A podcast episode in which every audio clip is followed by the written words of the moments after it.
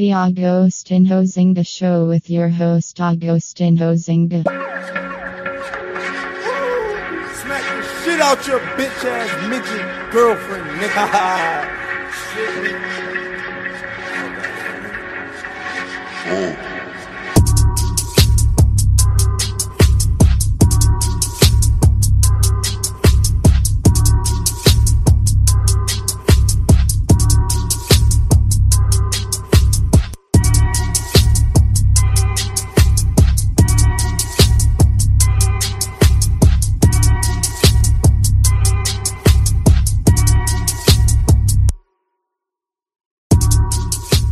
Hello there and welcome back to the Agostinho Zinga Show with I, your host, Agostinho Zinga, and this is the Agostinho Zinga Show with I, your host, Agostinho Zinga, and this is episode number 728. That is 728 of the Agostinho Zinga Show, and I hope you're doing well wherever this lovely pod may find you. I hope you are doing swimmingly. How am I? All good, all things considered. I cannot complain. All good, all things considered.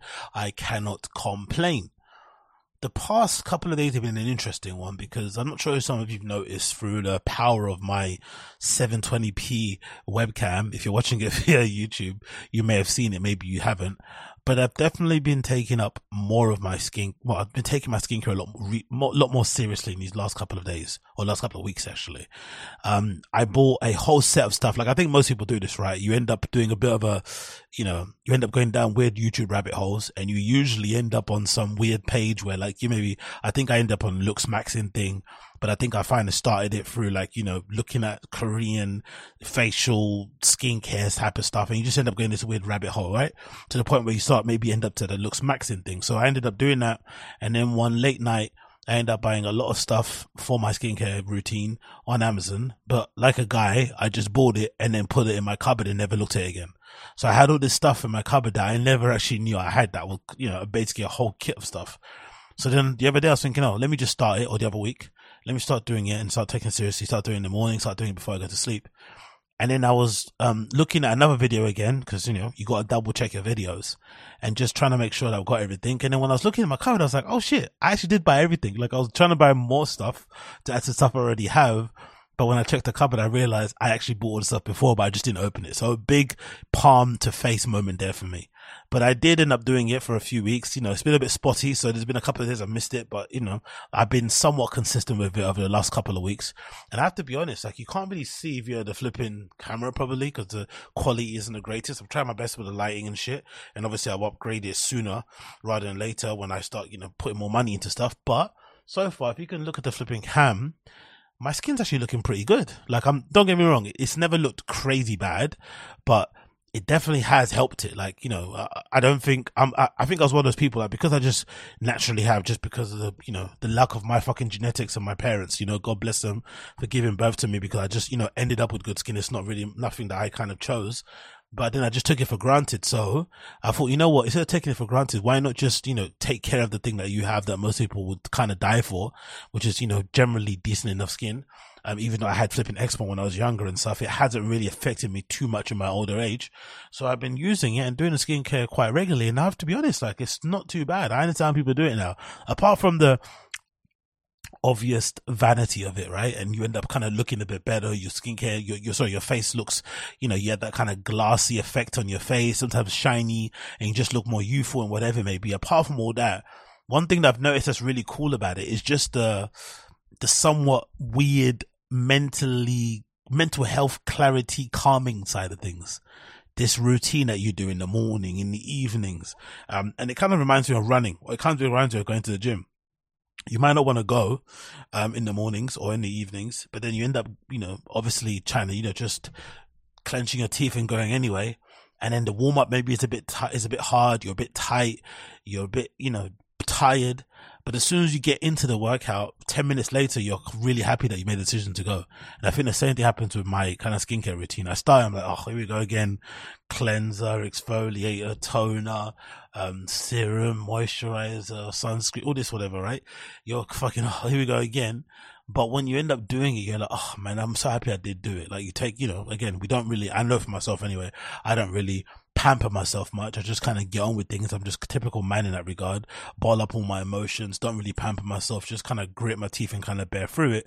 So having an opportunity to sort of like pamper myself and treat myself like a fucking quote unquote princess is actually quite nice. I get it. I completely get why ladies out there kind of love these, uh, and you know, moments where they can just unwind at home, you know, put a whole face mask on and just do nothing. I mean, scented candles. Imagine if I went the whole way. I did the whole scented candles. I got some good lighting. I'd got some LEDs. I dimmed the light in, maybe some nice curtains, maybe some good jazz playing in the background. All that stuff kind of adds and it kind of really does help, especially living in this flipping, you know, bad vibe city that I live in in London, all those things can actually help to kind of somewhat bolster your mood and, you know, make you, somewhat happy considering all the flipping crap shit that's happening daily. So that's been a pretty decent thing. So I've been happy about that. Another thing I've been happy about, I also bought a two pairs, well, I bought a set of speakers basically, um, to replace the crappy speaker that I had beforehand, which was horrendous. It was a speaker that I obviously took from my mum's before I moved and stuff and it was not the greatest quality had weird sound. It was kind of ratty, and I obviously threw that away. So glad I did that. But I ended up buying some really good monitors, I would call them, um, that you know people could use for a little home studio and whatnot. And what I realized about, because again, I haven't bought a new set of monitors in years, so I don't know anything about what's going on, right? But and also I've kind of used KRKs when I've been playing at like a house parties and stuff, and they're obviously pretty cool in terms of quality and stuff. Maybe a little bit overrated for the price, but definitely you know they give you good sound coverage when you're playing a house party and stuff. But what I realized, if you get good monitored, especially ones that are like, I don't know, 60 quid, 80 quid plus, um, for your room or whatever, you'll realize most likely they have a really good I don't know how to describe the sound, but essentially what happens is that even if you put it at like 9 a.m., you can still kind of hear most things, but it doesn't bleed throughout the entirety of the room. It doesn't end up kind of, you know, passing through walls, annoying your neighbors and whatnot. And I was doing a bit of mixing at home. I put it at like, you know, I say like 11, 12, you know, PM kind of, um, you know, sign, wherever it is, a marker. And it was fairly decent. I was able to kind of hear myself playing and whatnot. And obviously I wasn't able to disturb my, my flipping neighbors in the apartment block that I live in. But one thing I did notice as well when I was mixing, because again, I haven't been doing a lot of mixing at home. I've been kind of just waiting for my sets at Flipping Pirate Studios, but I thought it's a bit of a waste of time to do that. And it's obviously holding me back in terms of not getting a lot of practice in and sending out mixes to clubs and whatnot and, you know, trying to get myself back out there. Um, I realized that there's something that I kind of stopped doing because I convinced myself Pirate was the only way forward you do know if you mix on like a MIDI controller, like I've, I've, got like a basic, you know, Pioneer MIDI controller. I think it's like a DJJ SB3 or something, right? It's a basic one. They plug in through your flipping USB and stuff. Really good, you know, standard quality, but it's pretty basic. But I didn't realize that you can essentially mix through your headphones. You don't need to have monitors. So you can basically, you know, even if you have flatmates or you have like a, you know, you don't want to, you know, wake up your neighbors and play all the way through the night. You could basically have your headphones on and you could monitor the sound like coming out and also cue your music through your headphones. It's pretty cool. And the feature kind of works really intuitively. Like you get your, obviously when you put your headphones into the flipping um, MIDI controller, you can hear whatever side of the deck you want to hear by pressing a button on one and two, but you can also can hear the master. But when you hear the master and then you press the two or one deck to cue the next tune in, it sort of like fades or lowers automatically the sound of the master. So you can hear a little bit of the deck you're queuing. It's really intuitive and works really well. Again, it's not perfect, but if you, it's a roundabout way to kind of get a lot of mixes done. So what I'm doing now going forward is I'm re, not restarting, but I'm going to be posting more of my test mix. At the moment, I'm doing one a day. I already dropped one the other day called test mix number 64, and I'm going to try to get this up until 100 fairly quickly in the next couple of weeks and whatnot. So I'll be banging out the daily mixes and stuff. So keep an eye on that one. Obviously, if you want to check this out, this is at my SoundCloud, which is soundcloud.com forward slash handsome black man. That's soundcloud.com forward slash handsome black man, all one word. And you'll see my newest mix, which is test mix number five, 65, sorry. It's mostly house music. It's about 54 minutes long and whatnot. Original artwork, obviously there by me as well. And there's obviously the track listing that you can find below as well if you want to kind of have an idea on what the tunes I played and whatnot. But I'm going to be doing that fairly often now going forward. So be like I said, there'll be a mix coming out every single day from me. So check that out. And this is obviously on top of already what I'm going to be doing at Pirate. So I'll be probably doing a little little pirate session in the midweek again. So check me out on there. I'll be live streaming. I think probably there on Wednesday. I think I'll try and do it on Wednesday or something when I got some time. So I'll be doing those, but then I'll be also doing these text messages and kind of making sure that I'm keeping up on it because one thing I've kind of neglected over the years has been my SoundCloud. So definitely check that out. SoundCloud.com for just handsome black man for all of my DJ mixes and stuff. And you'll find them on there. And the latest one is number 65. So I'll put that in the description for you guys are listening through the audio pod. And obviously if I click this up, I'll put it in the description as well so you can find it. But you can find it at soundcloud.com forward slash handsome black man, all one word on SoundCloud. Check this out. Check check it out. Do not delay. Do not delay. Moving on from that one, I also watched over the weekend, um, The Killer on Netflix starring Michael Fassbender, right? And it's a decent movie. I'm not to lie for a Netflix movie. Very, very good. Um, if you're not aware, I think this is directed by David Fincher, the same guy that did Fight Club, the same guy that did X, no, that did Zodiac's Killer. Sorry, that movie or Zodiac, I think it's just called. Um, and I think another one as well with, um, I forgot what his name is one where they lose their memory. I forgot the name, but he did quite a few decent movies, right? That I'm kind of a good fan of, big fan of. Sorry, I saw the trailer come out earlier the year. I was obviously really excited about it. David Michael Fassbender essentially plays uh, an assassin for hire, and it's really cool because the soundtrack's amazing. It's all the Smiths, and it kind of reminds me of the the time that I kind of found out about the Smiths, which was fairly, which was through skateboarding actually wild to think that, but most of that music came through skateboarding. When I first started skating, when I was about what 16, 17, I jumped on it, and I remember first going to like Slam City Skates and basically learning about the Smiths through that. I think there was one, there was one sort of like. I think a magazine launch or something. I forgot what it was. It might, it, maybe it was Grey Skate magazine when Grey Skate magazine launched, if you know what that is, if you're a skater, you know Wagwan. It's a free little magazine that they have. And I think when Grey Skate Mag launched, I think there was some sort of like launch party somewhere in central London that I kind of skated over to. It was kind of cool. I loved that whole time. It was really, really fun. And then, um, and I think there were some people were DJing, obviously some of the skater guys, and they were playing the, the Smiths, and I'd never heard of them. Literally, had never heard of the Smiths. I'm from Ends. Do you know what I mean? Like, why would I have known who fucking Morrissey is, right? And I remember asking somebody who this was, and I was just obsessed with it, and you know, seeing everybody kind of dancing along to it, singing along to it, and then from you know, from then on, on my fucking iPod, I was listening to that all the time. So it's pretty cool to see this guy, um, that Michael Fassbender plays, the assassin, is obsessed with the Smiths. Also, it's kind of basically a soundtrack for the entire thing, and he's got an iPod, and it kind of reminded me again of the iPod use of how much music I listen to on the iPod, man without any smartphone features. The amount of music I used to get through on that iPod was crazy. Like every flipping day, every week, I'd be torrenting flipping new albums, ripping them onto my flipping thing. I'd be putting audiobooks on there. I'd be putting little movies on there. That's when I had that. I forgot what it was. I think it was like iPod Classic that had the light screen that you could watch films on it on the click wheel. Such a good flipping gadget. I wish they would bring that back in some way. I know they have iPods now. They're basically just iPhones though, but I love that iPod just, you know, basically designed tactile click wheel and stuff. Um, I've seen people online actually. I've seen a few people do mods of iPods where they update the, if I'm not mistaken, they update the flipping, the storage they obviously mod the outer casing, change it different colors or whatnot. I, I kind of like the standard sort of like porcelain white glass front fixture with the aluminium back casing and it kind of dented and scratched it, used it more.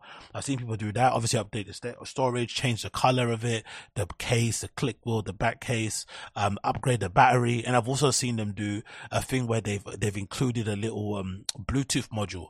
So you can essentially use it as a, as a standard thing that people use now nowadays with your Bluetooth headphones, which has been kind of cool to see. But obviously the sound isn't the greatest because you're kind of doing a little hack and whatever maybe, but it can be done. Or you could just buy it obviously already done for you. But there are people doing mods of Bluetooth of um uh, iPods with Bluetooth speakers, sorry, with Bluetooth capability, so you connect your headphones with them. So that's super super cool. But again, back to the movie. I have to be honest, as much as I liked it, I kind of some people are a little bit on the fence about it because I'd probably give it a little bit of like a six or seven out of ten, mostly because it wasn't sinister enough. I expected it to be a little bit darker, to be a little bit more gory, um, to be a little bit more scary. You know, it just didn't feel that way. Um, at no point was I really like, who's that guy? I forgot what his name. I think it's um, I, I forgot the. I think he's like a Spanish actor, and I think he's in a movie No Country for Old Men. Do you remember that one? Where he's kind of walking around with this fucking weird sort of like I don't know what kind of gun it was. I think it was like shooting fucking nails or something, right? It was fucking insane. It's like a little cut off, it's like a little Sean of shotgun. But that character in fucking No Country for Old Men, he was scary. Do you remember how scary that character was? Like even flipping um, what's his name? Fucking God bless the dead, the guy from um, The Wire that was whistling, right? The gay dude with the fucking long trench coat. There was a fucking scary vibe at him whenever he came on screen.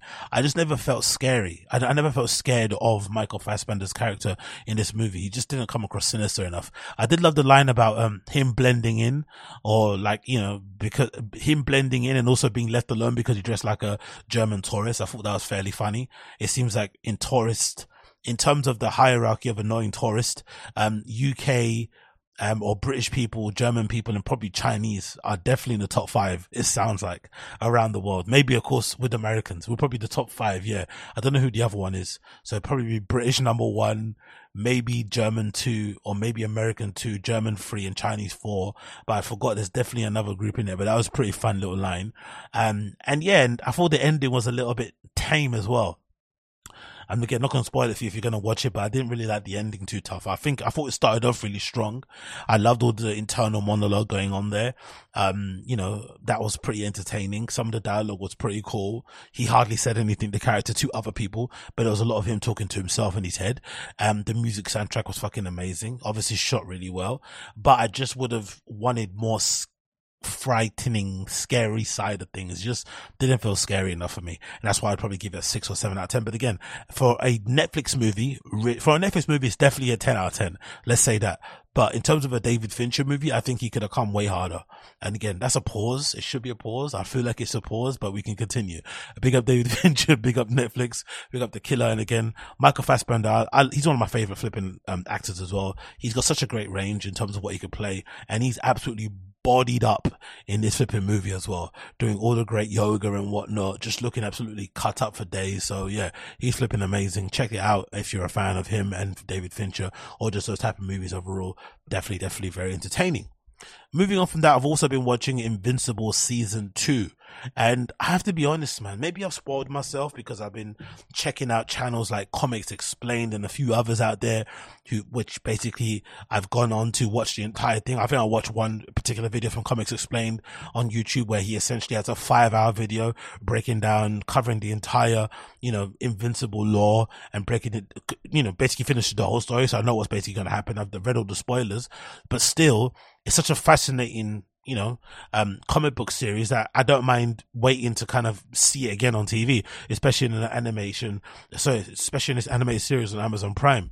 But I have to be honest, so far, season two has been kind of underwhelming. First off, there's not enough blood in it. Like if you see some of the scans from Invincible, the actual comic books, which I'll probably end up buying myself for the for the time that we're at in terms of because the the series basically follows the comic books pretty like for like. If anything, they focus in on a few of the stories more so than the comics. Like this on season two now, there's a lot of focus in um what's his face, Invincible's mum, right? How she's kind of dealing with the fact that Omni Man, you know, did what he did and ran away and stuff, and he basically doesn't think of her too too well and whatnot, or basically abandoned her and left her to dust, and how she's basically been a, been having to kind of pick up the scraps of it, and she obviously goes into a downward spiral of alcoholism, right? She becomes an alcoholic, and you know it's a pretty decent storyline, and that's kind of and there's a few other ones in there as well, where they kind of focus on a few of the other characters, but animation wise, there's just not enough blood and gore. If you see season two, honestly, via the comics, the amount of fucking crazy battles and fights that happen, the amount of blood and guts that are spilled all over the place is fucking crazy. It's just not enough for me. It just looks a little bit tame. It looks a little bit too PG and they really need to kind of turn up the fucking gore a little bit on this. It's kind of getting a little bit annoying to be fair. Um, and it's kind of dragging on. And also having a break mid season for an animated series is really unforgivable. It kind of reminds me of why I fell out of love with DBZ, right? Dragon Ball Z back in the day. They'd always have these fucking annoying filler episodes. They'd pause all the time in between seasons. And by the time they'd come back anyway, you know, the writing was terrible towards the end anyway. It was obviously a good introduction to anime, but for the most part, you know, you probably need to graduate from that sort of shit. And I just think, you know, for the animated series, especially considering how detailed and fucking vast the fucking source material is, these guys have no excuse to just bail mid season on this now. It just feels a sorry, it feels a little bit annoying. So we have to wait a while to kind of get the rest, the second half of season two. Um, obviously most of it has been impacted because of the strikes and shit, but I still think they should have had enough of this done for an animated series to be fair. But again, maybe I'm just, maybe I'm overlooking how hard it is to actually put together an animated series and actually finish it. Maybe a lot of work that goes into it, but that's a bit disappointing. And like I said, it's just not enough blood, not enough guts and just feels a little bit tame to be honest. So I've not really been that impressed with season two of Invincible, but of course I'm going to continue on and finish it anyway because once you start something, you might as well end it. Once you start something, you might as well end it. Moving on from that, what else have we got here to cover? Oh yeah, Karlie Kloss buying ID magazine. Am I the only person that doesn't really like this news? Am I the only person that thinks this is probably the end of ID magazine as we know it? Of course, we all know magazines aren't really, you know, especially ID, they're not really the most counterculture, punk, um, you know, um, youth led manifesto that they once was when they were launched. We know that, but I feel like Karlie Kloss is like, the antithesis. She's like the complete opposite of that anyway, right? Even if she wanted to try to be that, she's the complete opposite. She's obviously really young. She's obviously got a lot of, you know, experience in mod, in, sorry, in fashion with her modeling career and whatnot and everything else she's done in fashion. But I feel like as a person, she's probably the worst person that you'd want to buy a magazine like ID that's trying to keep on, you know, the edge of flipping counterculture, that's trying to represent the kids, the new generation coming up. And that's just trying to be a fun, interesting fashion magazine. There's nothing fun and interesting about Karlie Kloss when it comes to being a model, when it comes to being a fashion insider or anything. There's not, you know, I don't really see kids thinking about her in that way. Maybe in terms of a model, in terms of someone to look at, fair enough, but she's just not, she's probably the last person I'd want to buy a magazine like ID. And it's a really sad situation to see, to be fair. But again, it kind of, I guess maybe we have to wait and see how it kind of plays out. But so far, considering what I've seen online about her initial uh, move to basically stamp her authority on ID was to get rid of that ceasefire post that ID had on their Instagram post, right? Um, regarding the conflict going on at the moment now between Israel and Gaza and shit, right? Obviously free Palestine until the end. But that move already showed me that it's definitely going to be a lot of that kind of you know, involved in terms of how she's going to operate ID. A lot of her own politics are going to influence it. Again, for better or worse, I guess it kind of is what it is. But I just think that being your first move, considering what the current vibe is at the moment with what's going on with God, with, with, with the current flipping genocide going on now at the moment, you kind of have to read the room and you kind of maybe have to, I would say, acquiesce a little bit to your readership and maybe understand what position they're kind of holding, or if anything, if you want to be a little bit, you know, if you want to be a little bit forward thinking, maybe use the opportunity to have, you know, very interesting, detailed, uncomfortable conversations with both sides, right? Maybe have representatives from Israel, representatives from Palestine, essentially, I would say, quote unquote, fighting their case or presenting their case via the magazine in that way. Maybe that's a great way to go about it. But for her to kind of do the first move, again, this has been, for somewhat I've been seeing on Twitter, this has been something that's been ratified by a lot of people who basically been saying, oh, that post was on there before. I think this is the one, right? Um, it's, um, as you can see here, somebody posted it on fashion Twitter actually. And I think this is on around November the 10th. They posted, yeah, um, ceasefire now. And the caption was this weekend, millions of people worldwide will march. sorry, solidarity. Yeah, most, millions of people worldwide will dance, sorry, sorry, dance, march in solidarity to Palestine people, um, who are at risk of genocide with the violent, via the violent acts carried out by the Israeli government. So that was on there before. And of course, if you look now at the ID Instagram page, you will see that that ceasefire post isn't there anymore.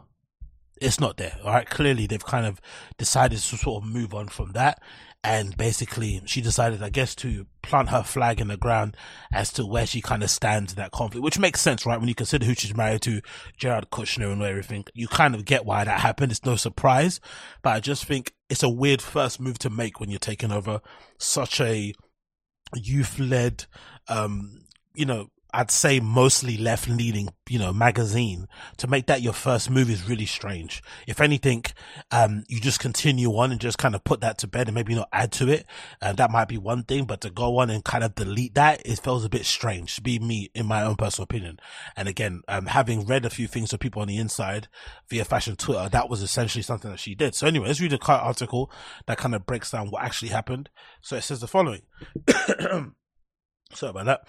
It says, looks like Karlie Kloss is adding to her roster of glossy magazines. The supermodel has officially acquired ID Magazine, a beloved publication that covers fashion, music, and youth culture from Vice Media, which filed for bankruptcy earlier this year. According to WWD, Kloss will serve as CEO, while current editor-in-chief Alastair McKimm will stay on as chief creative officer and global editor-in-chief. By the way, this ain't gonna last long also. Um, whenever somebody like this comes in, she's probably got her own ideas on who wants, you know, who she wants to be a chief executive officer or global, uh, you know, editor, sorry, global editor-in-chief.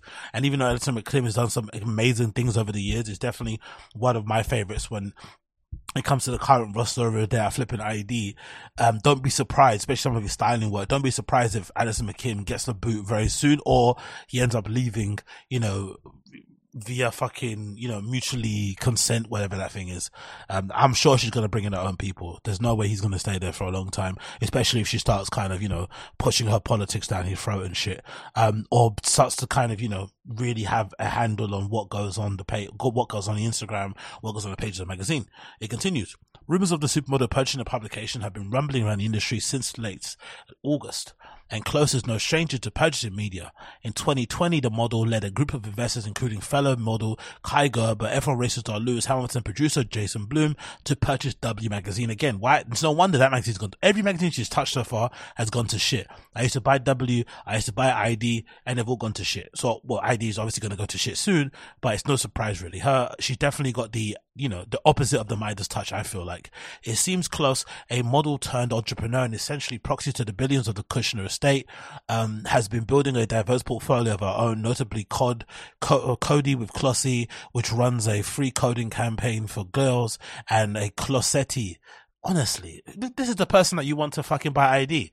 She's got a, coding with Klossy and a thing called Klossetti, a fashion-based world within the Roblox metaverse that allows players to style themselves and climb the ranks to become editor-in-chief. Yo, that's so fucking shit. That sounds so fucking lame. The names of the companies are so fucking uncreative. It's no surprise that my prediction will probably end up coming true. ID is definitely RIP'd. If it's not RIP'd already, because again, I haven't bought a recent a copy of ID in a very long time. I've got a pretty decent collection of stuff I'm going to probably go through now and show you of old IDs I used to kind of purchase back in the day, some from eBay and some just from the shops and shit. But I haven't bought ID in a very, very long time. Um, you know, I don't really care for it as a magazine anymore, especially with the internet being what it is. But I just don't think it's, you know, on the cutting edge as it once was. And of course, most of it has to do because all the cool and interesting people that used to work at the company have left on to do their own thing. But yeah, if anything, if I wasn't buying it then, I'm probably not going to buy it under the stewardship or leadership of Karlie Kloss, to be fair. Like again, a person that's got code, code with Klossy and code spelled K-O-D, obviously because her name is Karlie Kloss. Like, come on, bro. Get over yourself. She also has reportedly invested in several digital startups, including a business that aims to integrate um, digital authentication IDs into clothing. Fucking now. Could you get more big brother than that? Fuck me. Sure, it takes more money to buy a magazine, but it takes grit and borderline sheer insanity to write for one. Karlie, join us, won't you? Don't be some far figured over lord, but put pen where the wallet is and get that byline. I don't know why the cut is kind of pining for her a little bit. It's giving fucking Zionist propaganda, but hey, we move. And um, according to the lovely Lauren Sherman, this is the inside scoop. It says Karlie Kloss's Bedford Media has acquired ID from Vice, as we said. She'll serve as ID CEO, while Alastair McKimm will be promoted to Chief Executive Officer, so Chief Creative Officer and Global EIC. Terms of the deal weren't disclosed. So, like I said, I still think if you're Alison McKimm, you've probably been around long enough. You know Wagwan. I think he's aware his days are probably going to be numbered. Um, you know, get the most as you can out of it. And I would anticipate, most likely or not, she'll probably end up getting her own person, um, to have that role very soon because I'm sure they'll come to some point where there'll be disagreement in terms of politics, in terms of direction, in terms of micromanagement, whatever it may be, right? In notes giving, whatever. Cause, you know, she bought the company. She bought the magazine. It's her thing. I get it you can kind of do what you want.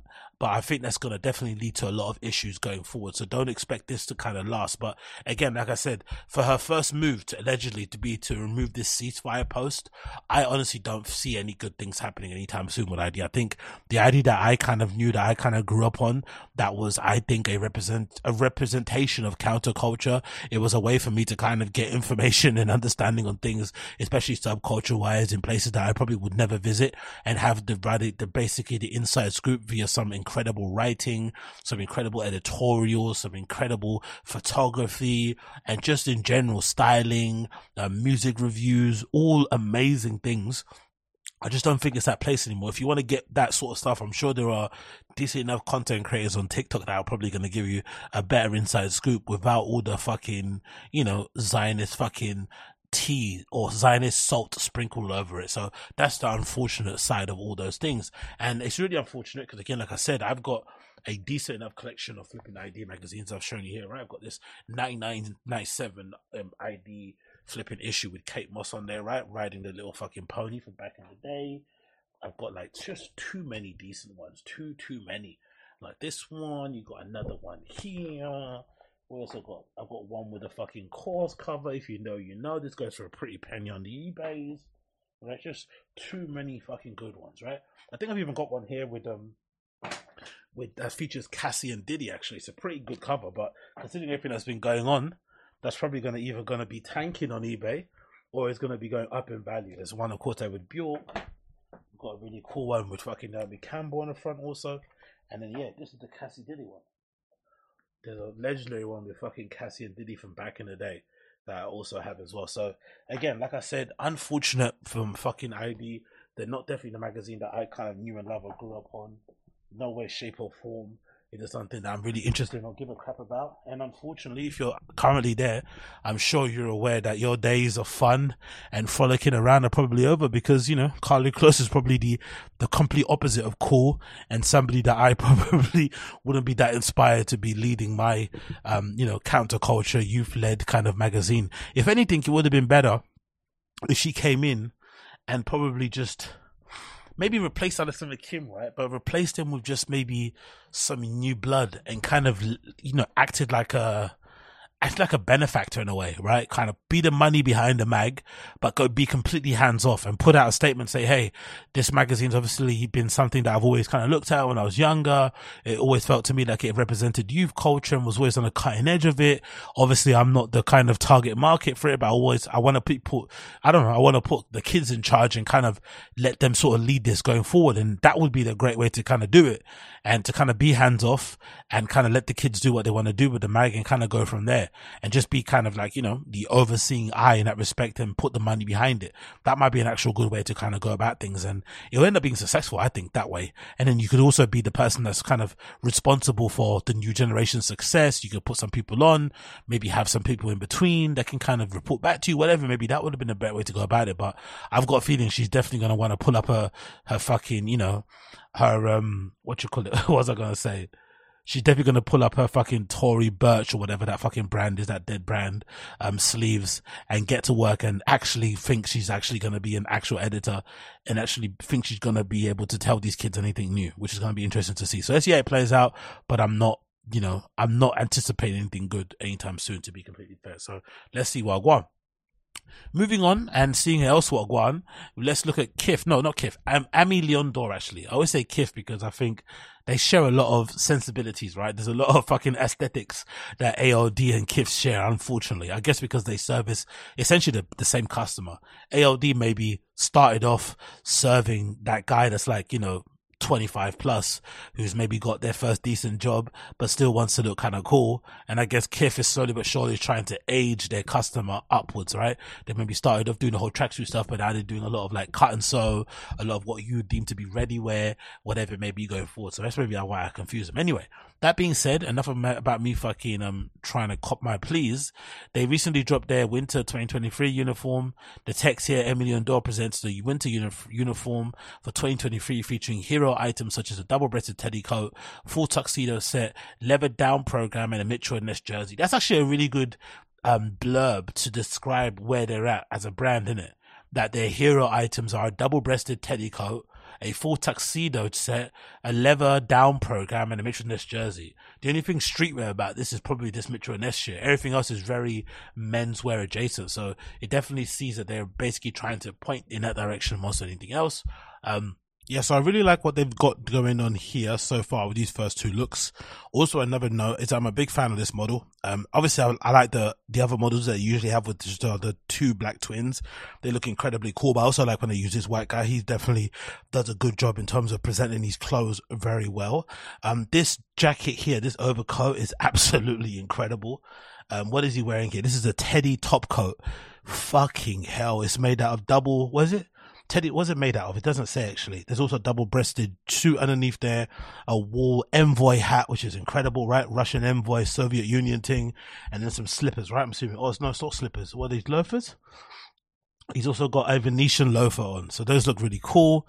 Um, on the other side, you've got this really nice. Is that a leather bub? Is that a leather down jacket? That looks incredible.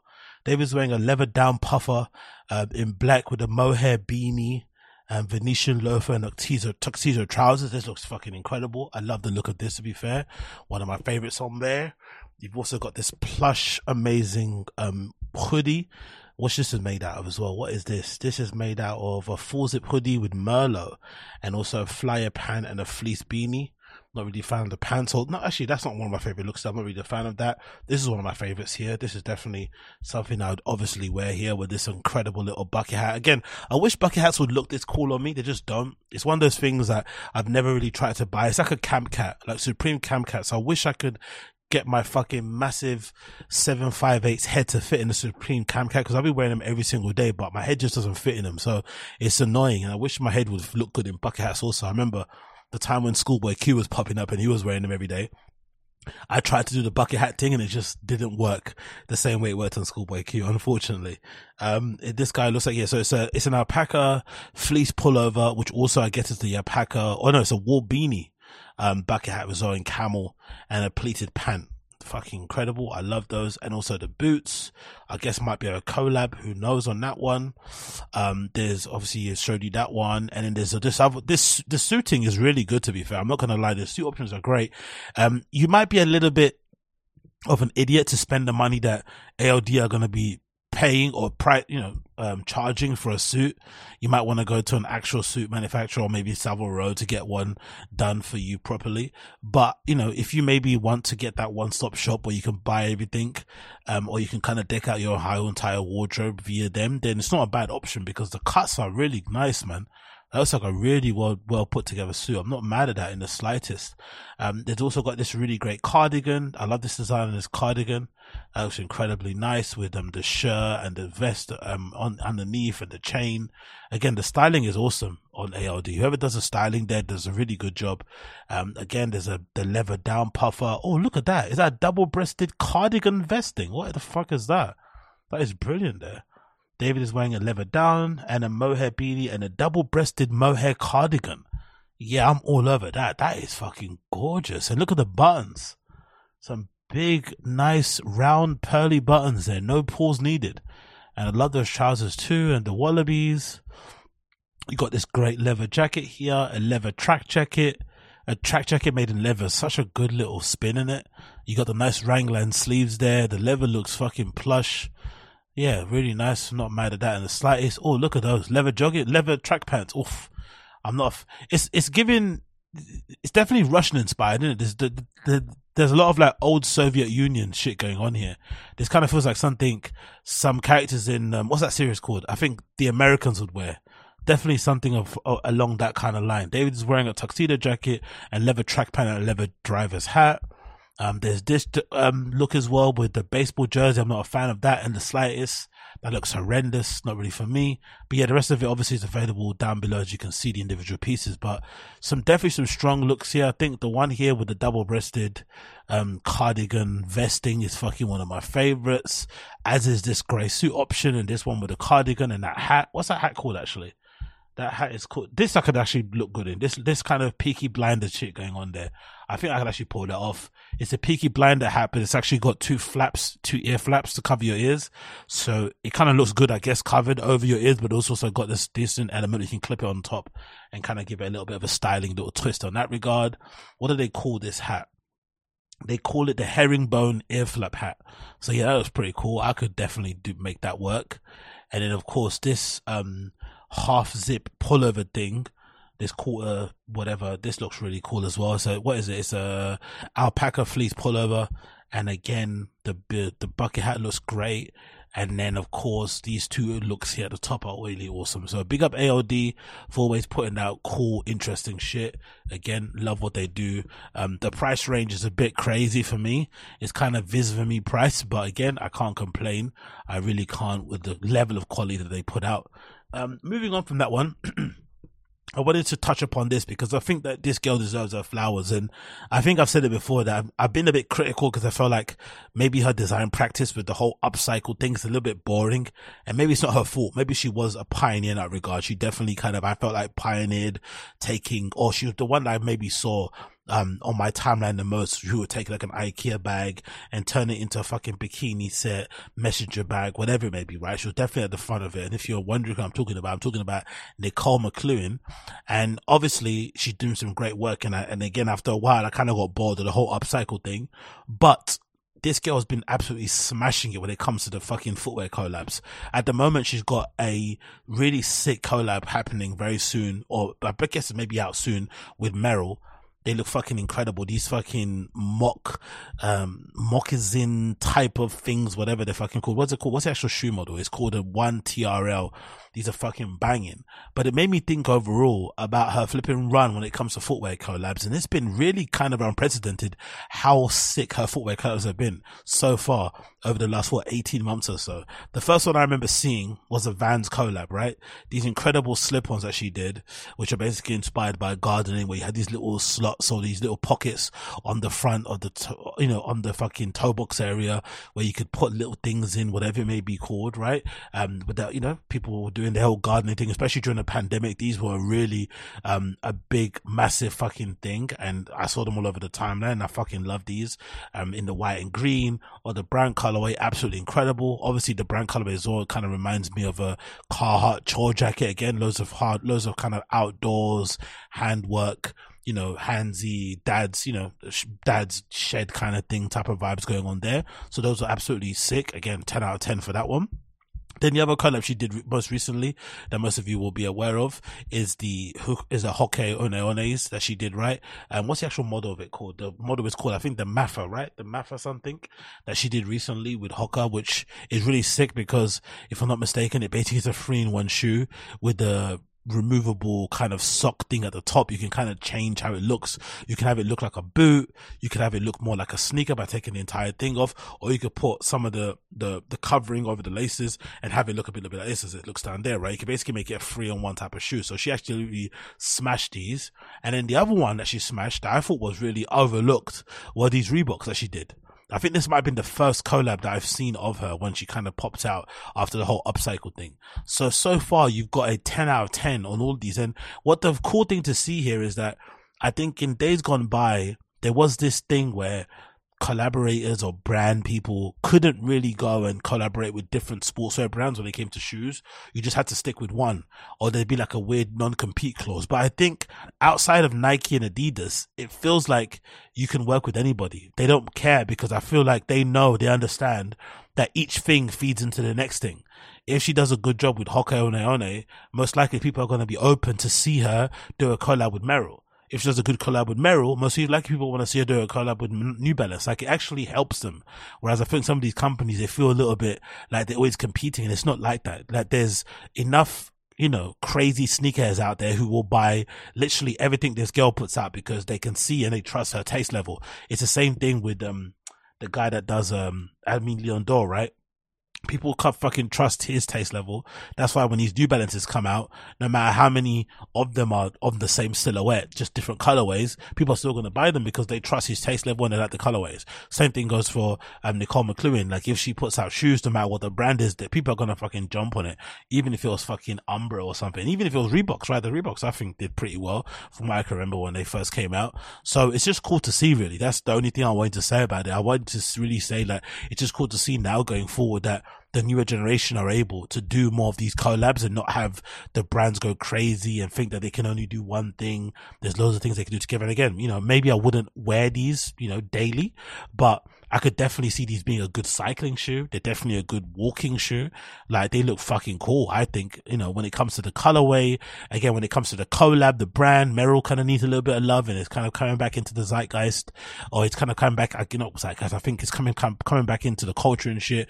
A lot of kids are kind of jumping on Merrells and stuff and they're doing some really interesting collaborations going forward and whatnot. So I really appreciate what she's been doing. And again, um, a lot of credit goes to the brand also for giving her a chance and not being scared that she's collaborating with so many different brands out there and thinking that it's going to take away from what they're doing because if anything, it feeds into what they're doing. So big up Nicole McLaughlin for absolutely smashing it. And if anything, I think it's the correct time as well. She's slowly but surely kind of phasing out all that upcycled shit, leaving everyone else to kind of do it and pick up the scraps because she's kind of been leading the charge and then getting into doing more of this brand consulting work, collaboration work, however it's coming about. Even if she had to pay for it, who gives a fuck? The fact she's doing it and putting her taste level out there is fucking cool. And I can't wait to see what else she produces going forward because I definitely trust her when it comes to taste level because these things are fucking banging. And again, I wouldn't even look at Merrell if it wasn't for these cool collabs. And it kind of goes, goes to show the power of collabs, right? Because again, I wouldn't really consider Merrell as a brand to wear in terms of footwear. But when it comes to collabs, that's what they're meant to do. They're meant to bring new eyes to your brand. Um, they're meant to make people maybe take a double, you know, a double take at some of the shoes and the product range you have to offer. And you would hope that, you know, she becomes like a, a gateway into their whole product range. And going forward they put out more interesting things. Maybe they put out gr colorways of this um one trl and then going forward it could be something that she can kind of continue doing going forward. So let's see how it kind of plays out. Let's see how it plays out. But again big up nicole mclaughlin always doing great shit. It's great to see. It's absolutely great to see Moving on from that one and moving on from things that are great to see, we have to talk about Jound, right? One of my favorite, favorite, favorite brands out there and favorite sites. Um, just a big fucking fanboy of Justin Saunders.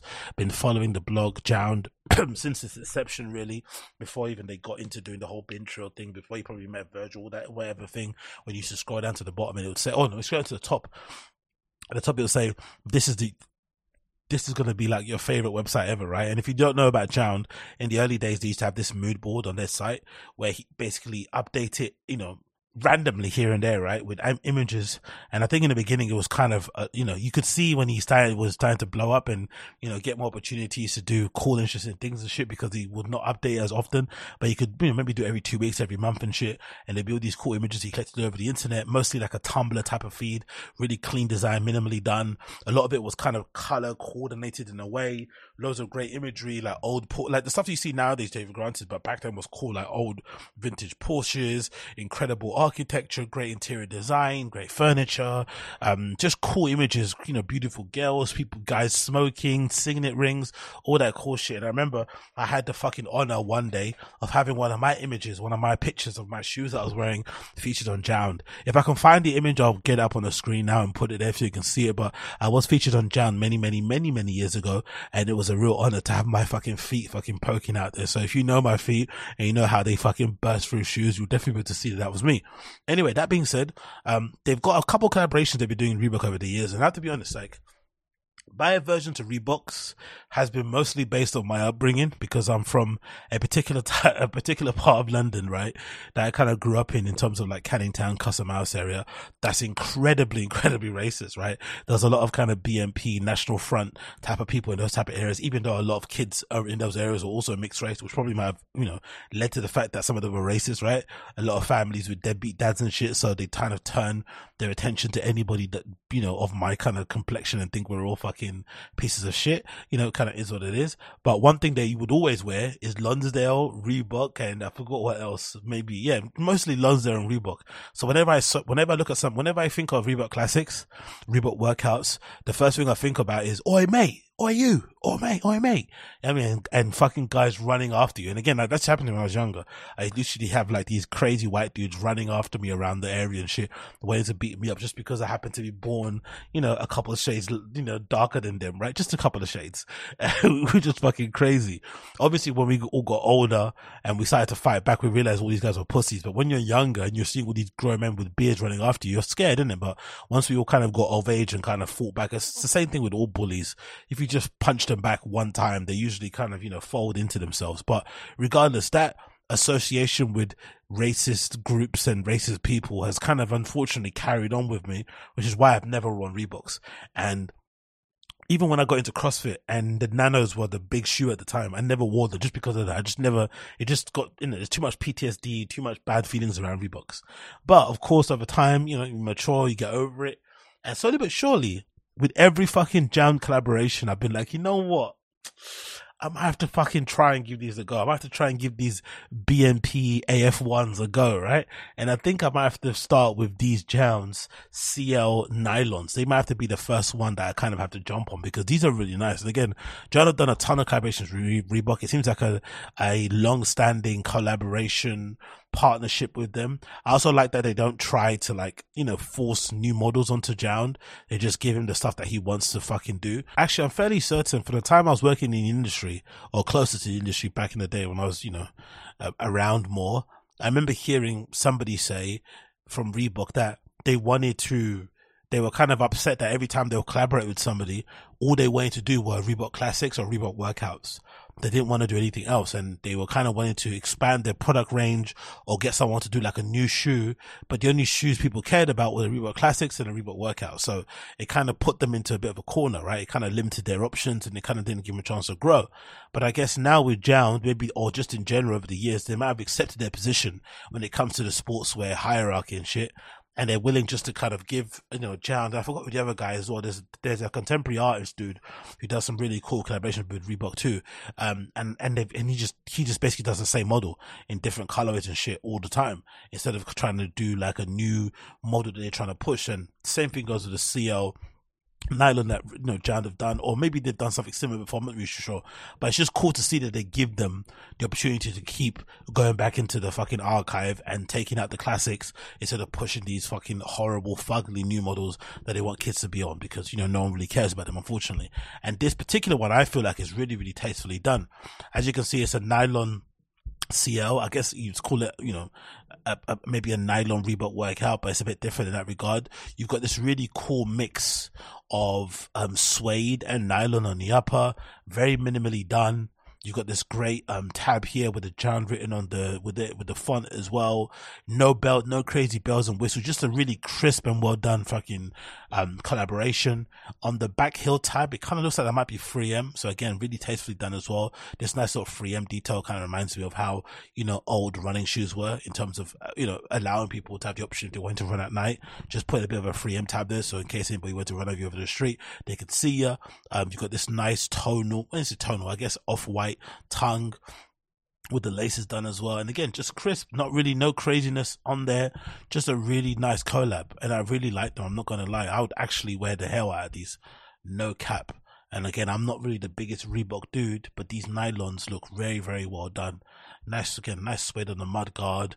Nice nylon tip there again. Maybe I would have switched this for a mesh because I feel like this nylon might crease a bit weird over time because this weird spacing here, right? There's not a lot of this joining the panel. I'm not really too sure. Maybe that's just a bit maybe nitpicky. Obviously, the sock liner being this crazy crisp plush white. You might have to put on a new pair of white socks every time you wear them. I kind of liked how this is done actually, the tongue and the laces. They look like they've been pre-aged, you know, by having this off-white ivory tongue and the same stained laces effect going on there. You kind of got this really crazy, um, yellowy kind of vibe on them, which would, you know, you imagine would happen if you actually had a pair of CL nylons, you know, on the shelf for a long time. Maybe you'd maybe dye the midsole also, but I like this addition. I think that looks really cool on there. And then continuing on, again, as you can see, the heel tabs, again, like I said, most likely these are 3M, the hits there. So again, if you want to wear them running or whatever, you can definitely be okay with that. And then you got the grey outsole there, very classically done again. No crazy bells and whistles. Maybe I would have gone for a clearer sole there, who knows? But I do like the fact that they've just done in a really nice, classic way, minimal way, as you know from Jound, with nothing else on there to kind of distract you from the design and the shape of it. As you can see here, some details, nylon suede leather upper, terry cloth lining. Oh, terry cloth lining. Look at that. God almighty. I've got a couple fucking Nike sweatshirts that have a terry cloth lining and let me tell you, they are very warm. Blank nylon tongue with foam padding, EVA midsole, rubber outsole, Jound window box logo, and a grey cotton lace with an off-white secondary assembled in Vietnam. I always love their product descriptions and details. Really, really fucking cool. Um, as you can see here, nice campaign picture of a dude sitting down on his very nice, trendy fucking chair, great desk, incredible monitor with these fucking nylons, and looking at some of the fucking imagery as well they've done when they did the collaboration together. So yeah, big up them.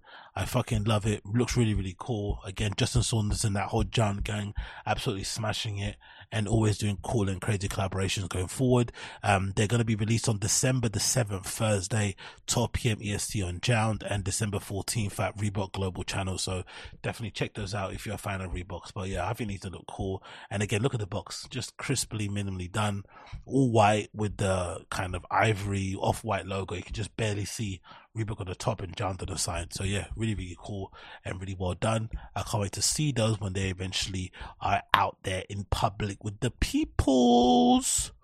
Moving on from that one. I wanted to talk about some E1 news.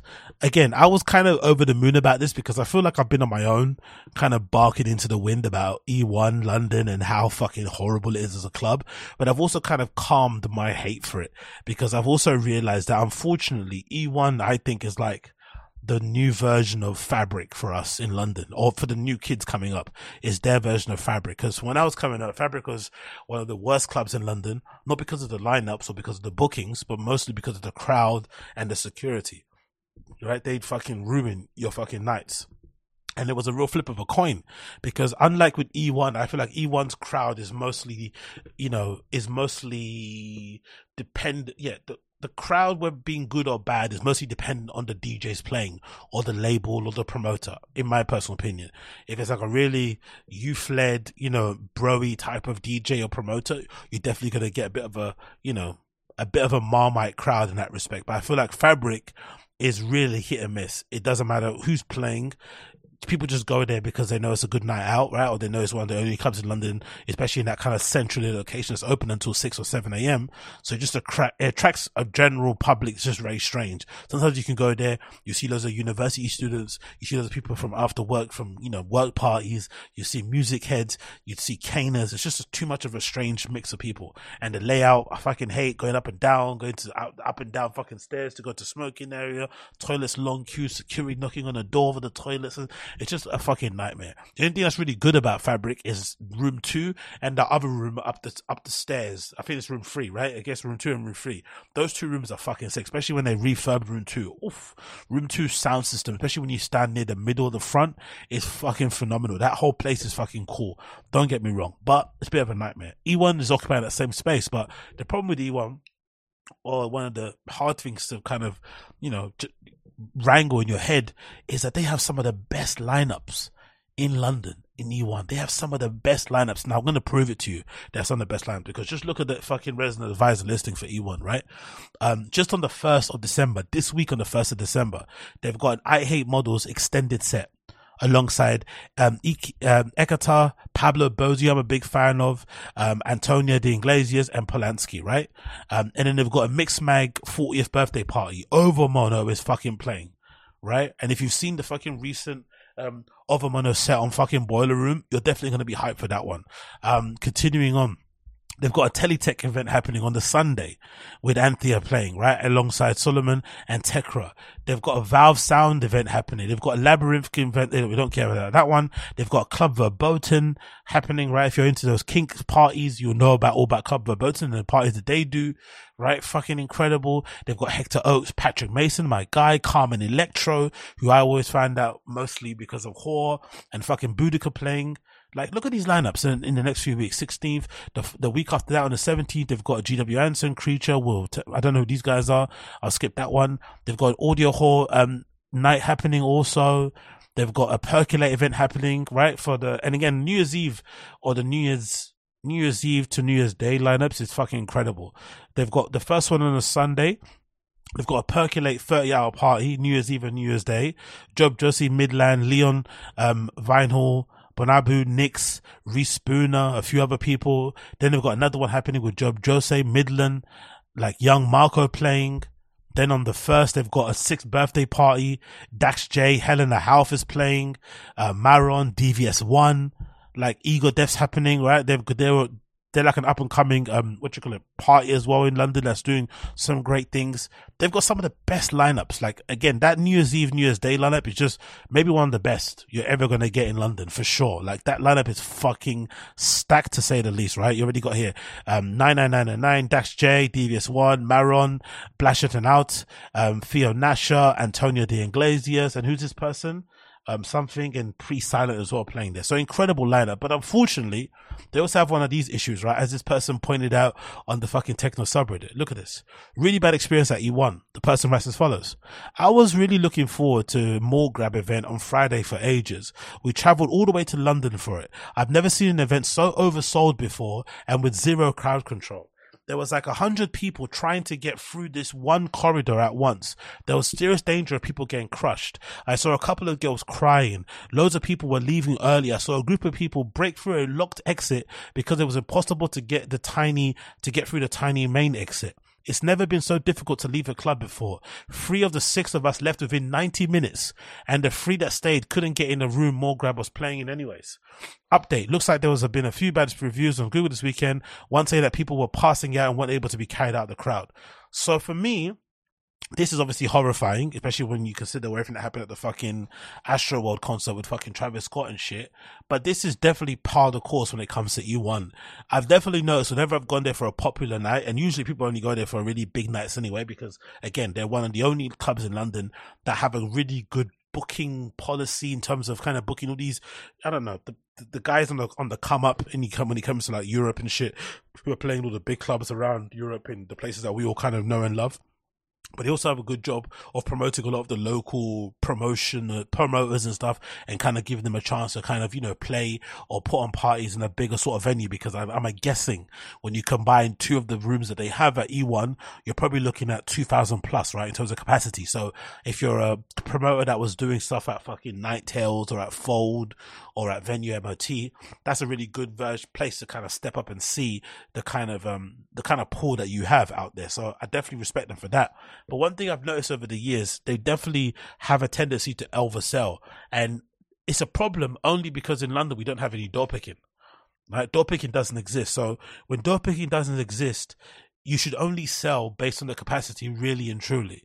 Because most likely, especially with the lineups that they have, you're going to assume the majority of people that bought tickets are going to arrive. They're going to get there. They're going to go. They're going to attend. Even if they sold the tickets, the tickets are going to be accounted for. So you can't really oversell because you're going to get everybody in, right? You're not going to door pick anyway, unless somebody's absolutely, you know, caning it in the fucking queue. Most people get in despite the fucking crazy searches. And then oh, again, the fucking searches are a fucking vibe killer. So you, you're already in the queue for an oversold fucking party. You're now having to queue up for, let's say 20 minutes plus for a party that you already got a ticket for, which is fucking annoying. Then you get to the fucking security place and it's like going through the airport, right? You have to fucking strip, take out all the stuff out of your fucking pockets, lift your arms up and shit, take a picture of your ID, all these fucking crazy intrusive shit. Then by the time you actually go to the actual place itself, the main venue, the doors are annoying, like heavy to kind of open and stuff. There's always people coming in and out. It's this narrow corridor. And as soon as you get in, the first thing you notice is like, oh shit, there's no aircon because that place is, it's, it, if you think Fold is hot, E1 is like another level.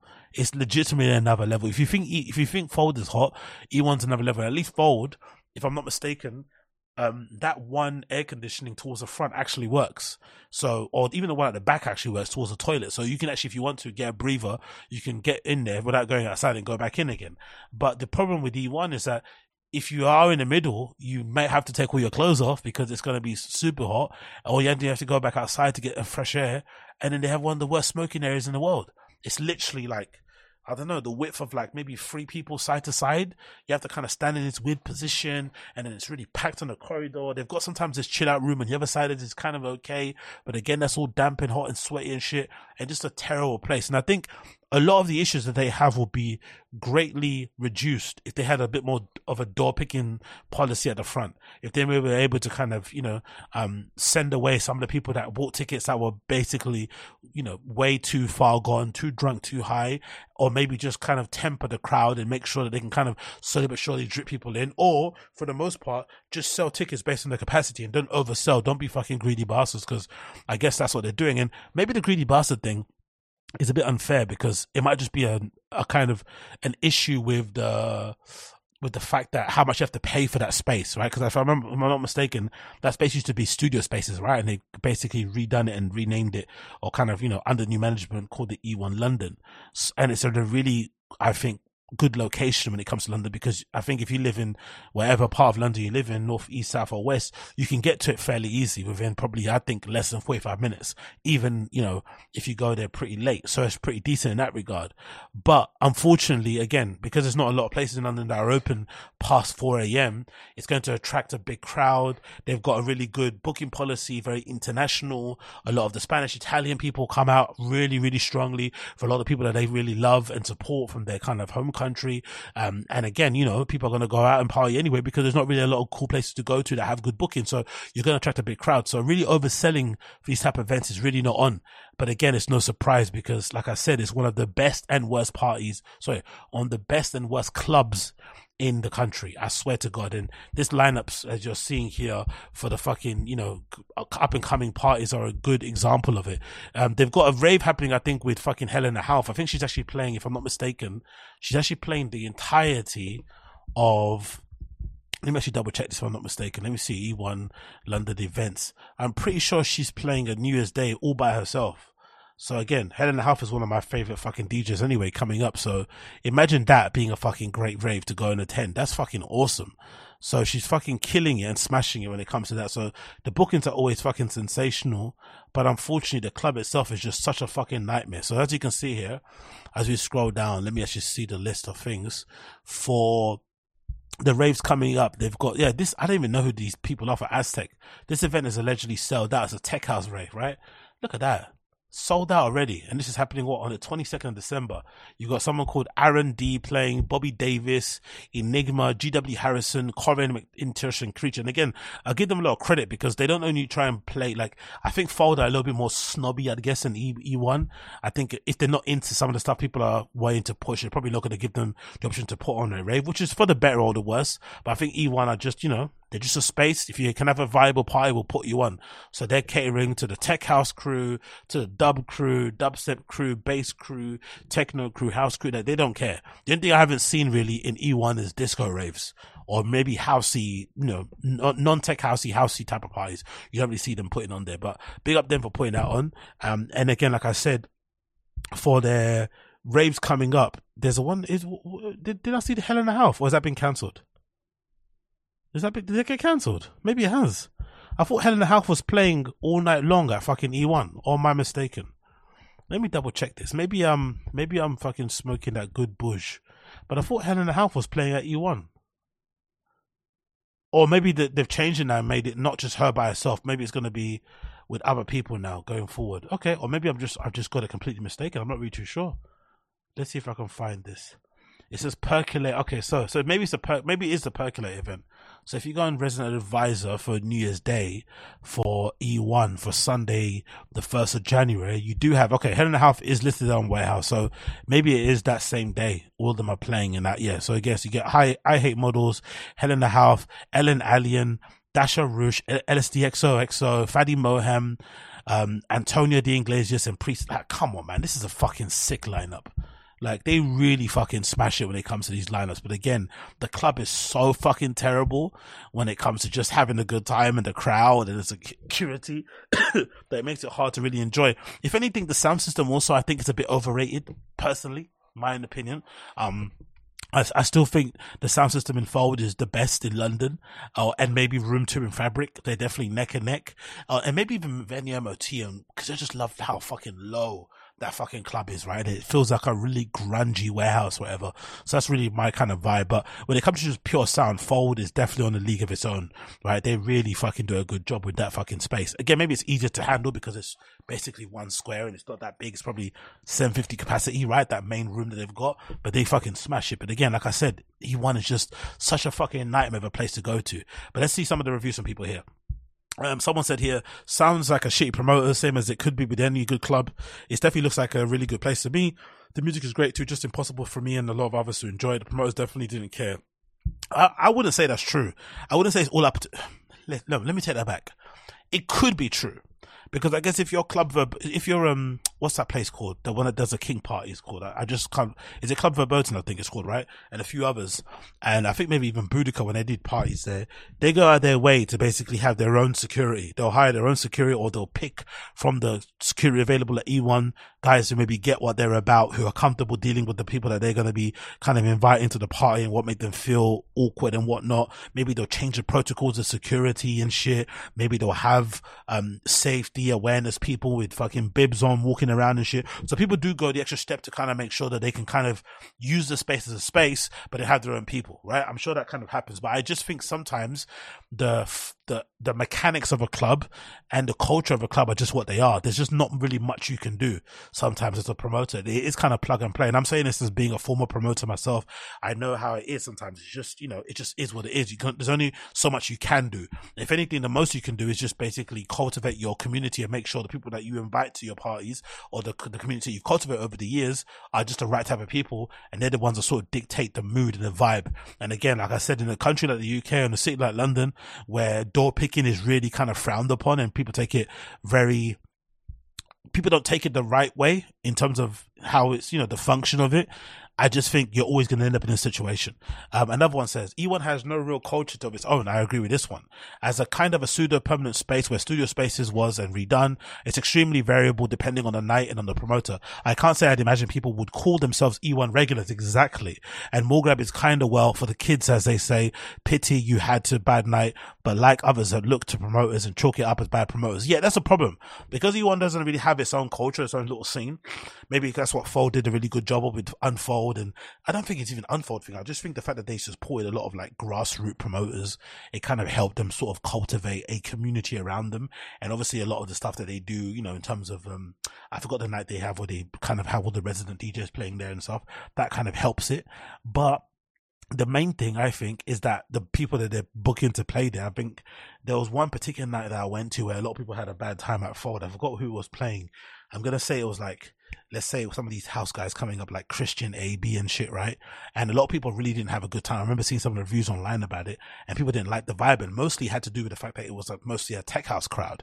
And again, that wasn't, that wasn't Fold's fault, but that's when you can see the difference. I think it might be like a toy toy event. So it depends on the crowd, right? Like it depends on the crowd. It depends on the promoter really, um, who they bring along. And I guess as you as a raver, you have to be a little bit aware of that. Like if you go and, you know, if you go and see, I forgot who the guy is, but there's a lot of kind of kids out and there's, I forgot the group what they called again. I think it's, I forgot what the group is, but there's a particular type of people that you'll see, even like a Cobalt Seal and stuff they will attract a certain type of crowd and you have to be okay with those people attending those parties and being in your space because they're fans also but they might kind of you know kill your mood and your vibe but there's not much the club can do about it because it's mostly the fans of the DJ and again it must be really hard as a DJ because you can't really choose your fans either because you know they're just your fans. They come along when they come along. So you kind of have to make it work in that regard. Um, another one says so at E1 can nights be good depending on the promoters or it's such not a good place?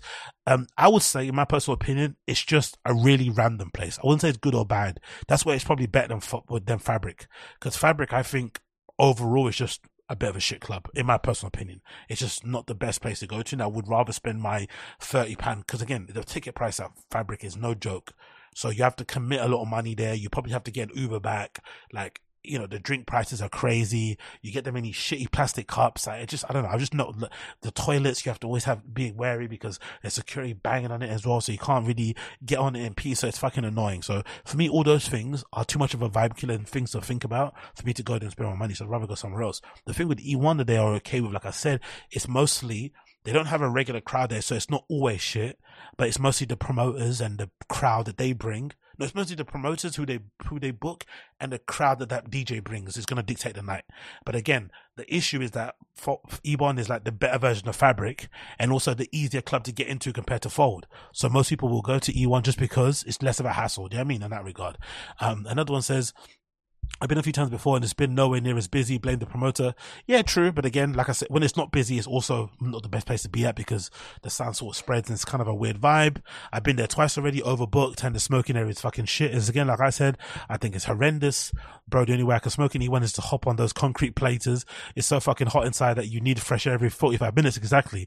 What a fucking shit show. And again, it's not, you don't really, you know, there's air conditioning doesn't exist in the UK overall. You know what I mean? Sometimes you'd go to a fucking Pret a Manger and there's not going to be fucking air conditioning in there. It's not something you're going to be labeling only at fucking E1, but at least have one working. You know, like I said, I think Fold have two working. I think they have maybe three or four, but they have two main ones. One at the front and one near the back. So if you want to get some fresh air, you can just stand underneath there quickly and then dive back into the fucking mosh pit, get back in the middle of the crowd and fucking go crazy. You don't need to keep going outside because I think going outside is of, of course do it, get your breather, but it can kind of ruin the mood and ruin your kind of vibe and shit. You don't need to always be popping out outside every single minute. You can just chill inside for a bit. So that's a bit annoying. Another one says sounds pretty unprofessional. Things can get ugly between people and not a space to move around. Exactly. The main um, concourse corridor was relatively small and it was potentially a couple of hundred people. Jesus Christ. It's always full in there. Don't get me wrong. From the cloak room, because I think if I'm not mistaken, as you come into, as you, you know, walk up to E1, there's a long barricade. You have to kind of queue around, right? That kind of feels like you're going through fucking, you know, the immigration thing at an airport, which is annoying. You get, you obviously show your ID, you take a picture on there, like again, like you can go to visit a relative in fucking prison. Then you walk to security guards, there's a table there, you empty all your stuff in a pot, they fucking scan everything, they do the fucking metal detector, make sure you ain't got a strap or a fucking knife or whatever. And then obviously the search will you pad you down. If you're black like me, they might look into your hair and shit, right? And your socks, maybe take you after you take off your fucking shoes. And then when you get past the security, then there's a cloaking room before you get in, and the cloakroom's got a big queue as well. So, which is a weird way to place to put a cloakroom on the outside, but whatever. so there's a cloakroom on the outside. You can put your cloakroom there, your stuff in there for I think two pound, whatever it may be, and then you obviously go a bit further, and that's where the doors to go in are. But the doors to go in are really small. It's kind of narrow. It's a weird door. It's like heavy. It's a strange thing when you go there. You know what I mean? So if it's busy, it's really odd because everyone's coming in and out because it's hot and then you have to go in, and it's just a weird vibe. And then, of course, going in, um, then you start to realize the club is a bit shit. And if anything, the toilets are decent; they don't really, you know, bother you in there. Um, there's a guy in there selling fucking lollipops and shit. It's always fucking annoying, but whatever. Get your money, king. And of course, the main room is all decent enough. Second room, all right. Maybe this, maybe I prefer the second room to the first room. To be fair, the second room is more of a darker feel about it. The DJ booth is like really high up. It's kind of dark as well, so you can't really see them really too tough and it really feels cool because it's sort of like you can dance without people kind of giving a fuck because everyone you can't really see the DJs. There's all about smoke and lights everywhere. You can kind of really get into the mood of things. If anything, the main room is a little bit too much like you know Jesus, uh, you know, hands out wide like fucking Jesus type of thing, right? But the second room is maybe it's a bit more of a vibe. But again, it's just the drink prices are crazy. The crowd's a bit too random, and it's just not for me people are saying to report it to the H- HSC. Jesus Christ, is a bit much. Another one says sounds horrific. Haven't been to E1, but will give it a miss in the future. If you're looking for a good club experience in London, the only positive things to say about it is Phonox. Door, staff, sound, system, crowd, vibe are all been good every time I've been there, and I love the I love the known flows on the dance floor. Okay, is that I didn't you know that? Phonox have a no thrones on the dance floor rule. Same with Fold. Isn't it a coincidence that the only clubs that are decent in London or the only night night you know club nights right? Think about the one i went to recently hotbox and shit. The only club nights in london that are actually decent are the ones that the promoters go to some lengths to really control the environment. Like hotbox has door picking. You have to get a membership you have to have a membership to buy tickets. The links aren't readily available. Um adonis the same thing right? Even though i didn't really have the best of time still they cover your phone sticker and sh- they cover your phone lens. No stick no no pictures on the dance floor and they really police that really tightly. Fold. They hand out stickers on in the queue whilst you're in before you get in. No, no videos or whatever it may be. Like it's no surprise that the ones that actually take an extra step to cultivate their environment, guess what? Have better atmospheres and ambiance in the clubs. Who would have guessed it? Who would have guessed it? Um, what people saying? Phonon, Phonox used to be fab, but Clapham crowd expanded more into Brixton and you get a lot of preppy posh kids. Again, that's not an issue. That's standard London. I think they can get around that. So I wouldn't really use that as a, as a slight. Phonox is like a techno. Yeah, Phonox is maybe a bit more housey, but still good recommendation. It was definitely the busiest I've seen it. Absolutely full of students. Room one was packed out. And again, maybe this, it's not really the fault of the club. Maybe it's just because maybe this is a bit of a unique situation because he went to see Mall Grab, right? And Mall Grab, if I'm not mistaken, isn't he like Australian or something, right? And he's incredibly popular with the kids. Mall Grab, have, people, kids have been liking Mall Grab since he's burst onto the scene. Maybe because of his, again, I don't know much about his come up. Maybe it's because of his part of his story. Maybe part of his story was that he was a student making beats in these fucking dorms or something. I don't know what it is, but kids love Mall Grab. So maybe it's just a specific thing. It's a specific thing with him. I think of the same thing as like, um, who's that Houlihan kid, right? I think he's Irish or something. He's got a really big crowd crowd or fan base of kids as well. So maybe it's mostly the kids thing. So, you know, you can't really blame the DJ about it. You have your fans are your fans, but might, that might be the reason. Another one says room one was packed out completely, draining two people, um, ending up seeing clouds an entire night. In clouds the entire night, the best, but they finished half an hour early, um, in one of the busiest rooms I had seen in, in a time in the morning. Huge shame. Asked the attendant why they were shutting down and he said, don't know, but someone had taken a shit on the floor. Someone took a shit on the floor. That's why they had to close it. Is that true? That's hilarious. So it was so busy in that club. The cubicles were probably packed with people getting on it, taking shits, finger banging each other. That somebody was like, you know what? I'm taking a shit on the floor and it locked off the entire rave. My mates who stayed behind said they spent the night too in a room too because there's no point going in the other room. Sounds like they managed to make something of the night, but I still wouldn't have stayed. Exactly pretty much the same solution. Everyone raves about E1, but it's dog shit. this person's really laying it down. I've been, I've been abused by security. The complaint about that, it got ignored. It's poorly managed. Welfare is bad. I don't know how anyone comes away with a good experience there. I don't know why parties like KV, um, exactly, um, what you call it? What am I to say? What's KV again? Um, Oh, I forgot. I just said the name a minute ago, didn't I? KV. Klub Verboten, right? I think that's what they mean. Klub Verboten. That's happening soon, isn't it? Did I just say Klub Verboten's happening soon? Let's go back actually and see E1, that fucking thing. I think Klub Verboten, and again, Klub Verboten are very, didn't Klub Verboten have an issue? What clubs have an issue with? That's why they have to move to Berlin. It's quite surprising that they're actually going to E1 because again, like, like, like people are saying, but maybe the issue is if you're Klub Verboten at a certain point, because they're really big, and I guess now with um, what's that thing? Crossbreed have gone. That Hubbard King party they've got cancelled because their founder was, you know, accused of being a bit of a creep. So they got they went under, which is unfortunate. Really, it would have been kind of nice if he just would maybe stepped aside and the people would have continued on with it. But maybe the brand was ruined too much in the community. Who knows? But now that Crossbreed is gone, Klub Verboten is really the only sort of like kink sex positive party that I know of. And obviously they're really popular. They've been really doing big things, you know, for the majority of the time. And now they've kind of expanded over to Berlin. So maybe they have such a big fan base. You can't really have it in like smaller clubs because you're not going to be able to, you know, service your fans and your customers and your clients, whatever the community. So you want to have it in a bigger space. And the thing with E1, even though it's a shit club, and you know maybe it's not managed the best way maybe they're also kind of hands off. They give promoters the license to do what they want and then obviously it can have a negative and positive effect. So that might be the reason why Klub Verboten are going there because they get a space that's big that can, you know, cater and kind of, you know, service everybody and get loads of people in. Um, they obviously can book loads of big DJs as well that kind of expand there.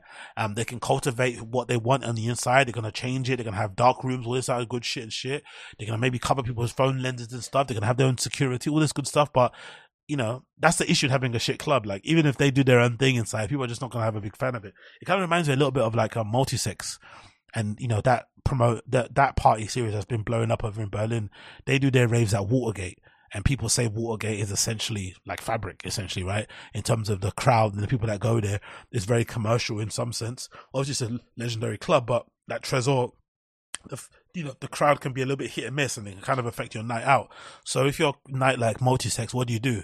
Do you have your party in a dingy rave somewhere? Even because if I'm thinking multi-sex, they kind of want to be a bit more sexy, a little bit more fashionable, a little bit more, you know, a little bit more of a fun, good time in that respect. So having it at Watergate, overlooking the fucking river and stuff, right, at that amazing venue and whatnot, is a great place to be. And obviously, uh, its location. But then the issue is that a lot of people have bad feelings or sentiment around the actual club Watergate itself. So it kind of hampers your ability to kind of attract a good crowd because some people are like, you know what, I don't care what rave is happening at Watergate, I'm not going. So that's the kind of issue. But in London, the main issue is that we just don't have a lot of options. Like it really is not a lot of options. Like you go from doing parties at small under 500 capacity venues, then maybe 500 to 750, then it's like a thousand plus. I mean, there's nothing else around, and then like maybe one or two clubs that do good stuff. So I can understand why Klub Verboten are taking that risk, um, whatever. Uh, another one says here, I go to Klub Verboten a lot and it's always excellent, but I don't, but I put that down to the promoters. Um, the staff are always respectful and KV don't oversell, not like the, described in the post, though the toilet queues can be long and the corridor does get a little crowded at times. The staff are so rude. Another person says here, except for the bar staff who are usually lovely. Yeah, the staff I mean, I think they mean mostly the security. The security are on, and again, I don't blame them too much as well. It's not their fault, bro. Like, imagine the amount of punters that they must see on a daily basis from like the mall grab crew, from like the DM, the drum, like look, just look at the lineups that are happening. Like imagine the different crowds, the different energies of people that are going to be attending. Teletech fans, Mixmag fans, I Hate Model fans, Labyrinth fans, Club of Verboten fans, Hector fans, you know, Adset fans. All that's just too, it's just too much. That's why door picking is essential. Um, the staff are rude. This is here. I had one yell at me for sitting at the end of the smoke area where another member of staff said it will be okay as I was feeling rough. I f- it, it really feels like a run by a club run by gangsters. Hilarious hilarious because if I'm not mistaken, it kind of reminds me of that old story of Fold, in it. One of the founders of Fold got did he get arrested or the stuff got? I, think their equipment got you know confiscated for a period of time because if I'm not mistaken, again I, I get the hustle. The founders of Fold got involved with some dark web crypto guy, and that's how they bought their equipment or something. That's how they bought all the CDJs and shit in the club, which is horrendous. Isn't it? You'd imagine, you'd think Pioneer would have some sort of system or some sort of program for clubs where you can maybe buy equipment on layaway or something in it because you know fucking Fold's a fucking institution now in London. It's definitely one of the best clubs here. So you'd imagine have something in, in, you know, in hand to kind of help clubs coming up, but I guess not. I guess if you, you just, if you, if you, if you want CDJs, and a DJM mixer, you just have to buy it yourself. So obviously those things are like, you know, fucking thousands of pounds, right?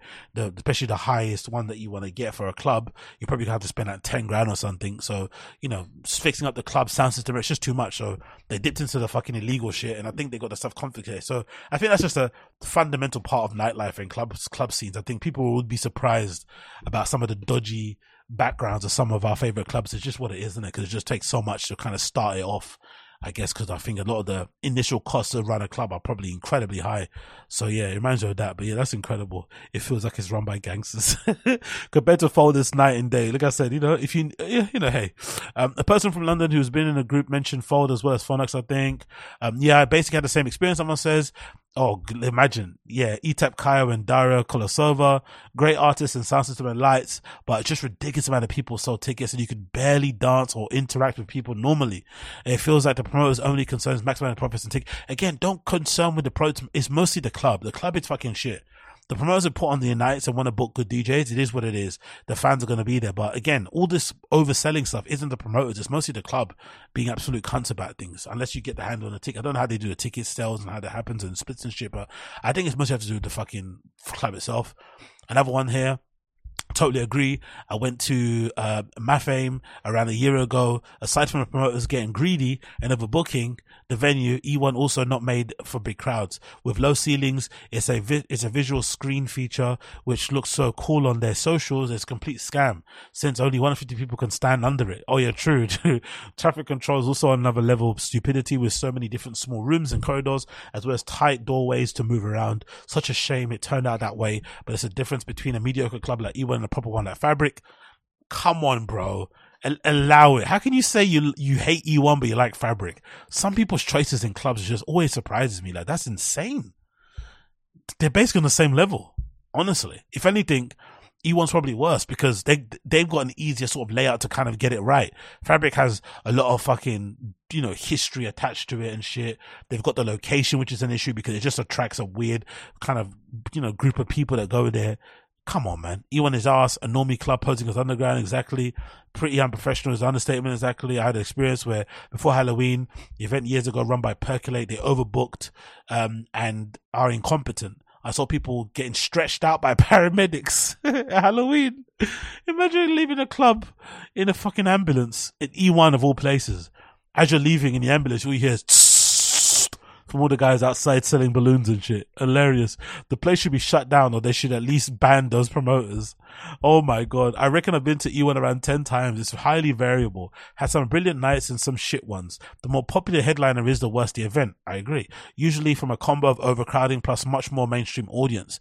If the interested on RA is pushing 1k a week or two before, it will get rammed inside. I'm still go back as both rooms can have good sound system and layouts. Room two is really under, exactly. See, I saw do. Room two is definitely the one of E1. It's dark. They've got a really cool platform. The bars at the, it's like a nice layout. The bars at the back, it's kind of close. So you can get to it. Um, and you can't really see the DJ. It's like this massive black wall and DJs are at the top that you can't really even see. Honestly, you, you can barely see them. It's fucking incredible. The smoke anywhere, so you just can focus on the dancing and getting on it and shit. So I love that. Um, also, if you want to get on it easily, I think room two is probably the best place to go because no one can see you there and there's less security walking around on the dance floor with their fucking flashlights and shit. Also, most five star mention a member of staff's name. That's because they have people giving free drink tickets inside exchange for a review. Oh, okay. I did that too, to be honest, although I got 40 quid's worth of tokens for it. Wow. They've got a fucking hustle where they get people to do reviews and they give them free drink tokens. Jesus Christ, bro. Okay. So I'm on one side of things, right? Where I'm on here fucking, you know, giving my unfiltered opinion on some of these places, which probably isn't a good thing because especially if I'm an upcoming DJ, it's going to really affect my ability to get booked to these places. And maybe if I ever wanted to have guest lists, which I'd never asked for, to be fair, it'll definitely, you know, they're definitely going to be like, get fucked. I understand that. But the opposite side of things is horrible, isn't it? They're doing these fucking paid for reviews. This is horrendous, man. The shilling is fucking crazy. Again, like I said, my honest opinion, Route E1 is mostly because of the management there are the ones that are running it like shit. It's not to do with the promoters. I wouldn't blame them for overselling tickets. I wouldn't blame them for the security being shit. There not being air conditioning, the crowd management being shitty. It's not the promoter's fault. It's mostly the club. The club should be able to deal with that more so. When you're a promoter and you do a night at E1, it's mostly a plug and play thing. That's why you go there because they have everything kind of set up for you. You can basically tweak some things here and there, but it's that other stuff is mostly based on the fucking, um, you know, people there. And if anything, it's weird too because they have so many people working there. Like even just the fucking cloakroom, there's like six people working in a cloakroom. It's like how many people do you need to work a cloakroom? They have enough staff there. They're probably over fucking staffed, yet they don't know how to run the club properly. It's fucking odd. And again, room two is the best room.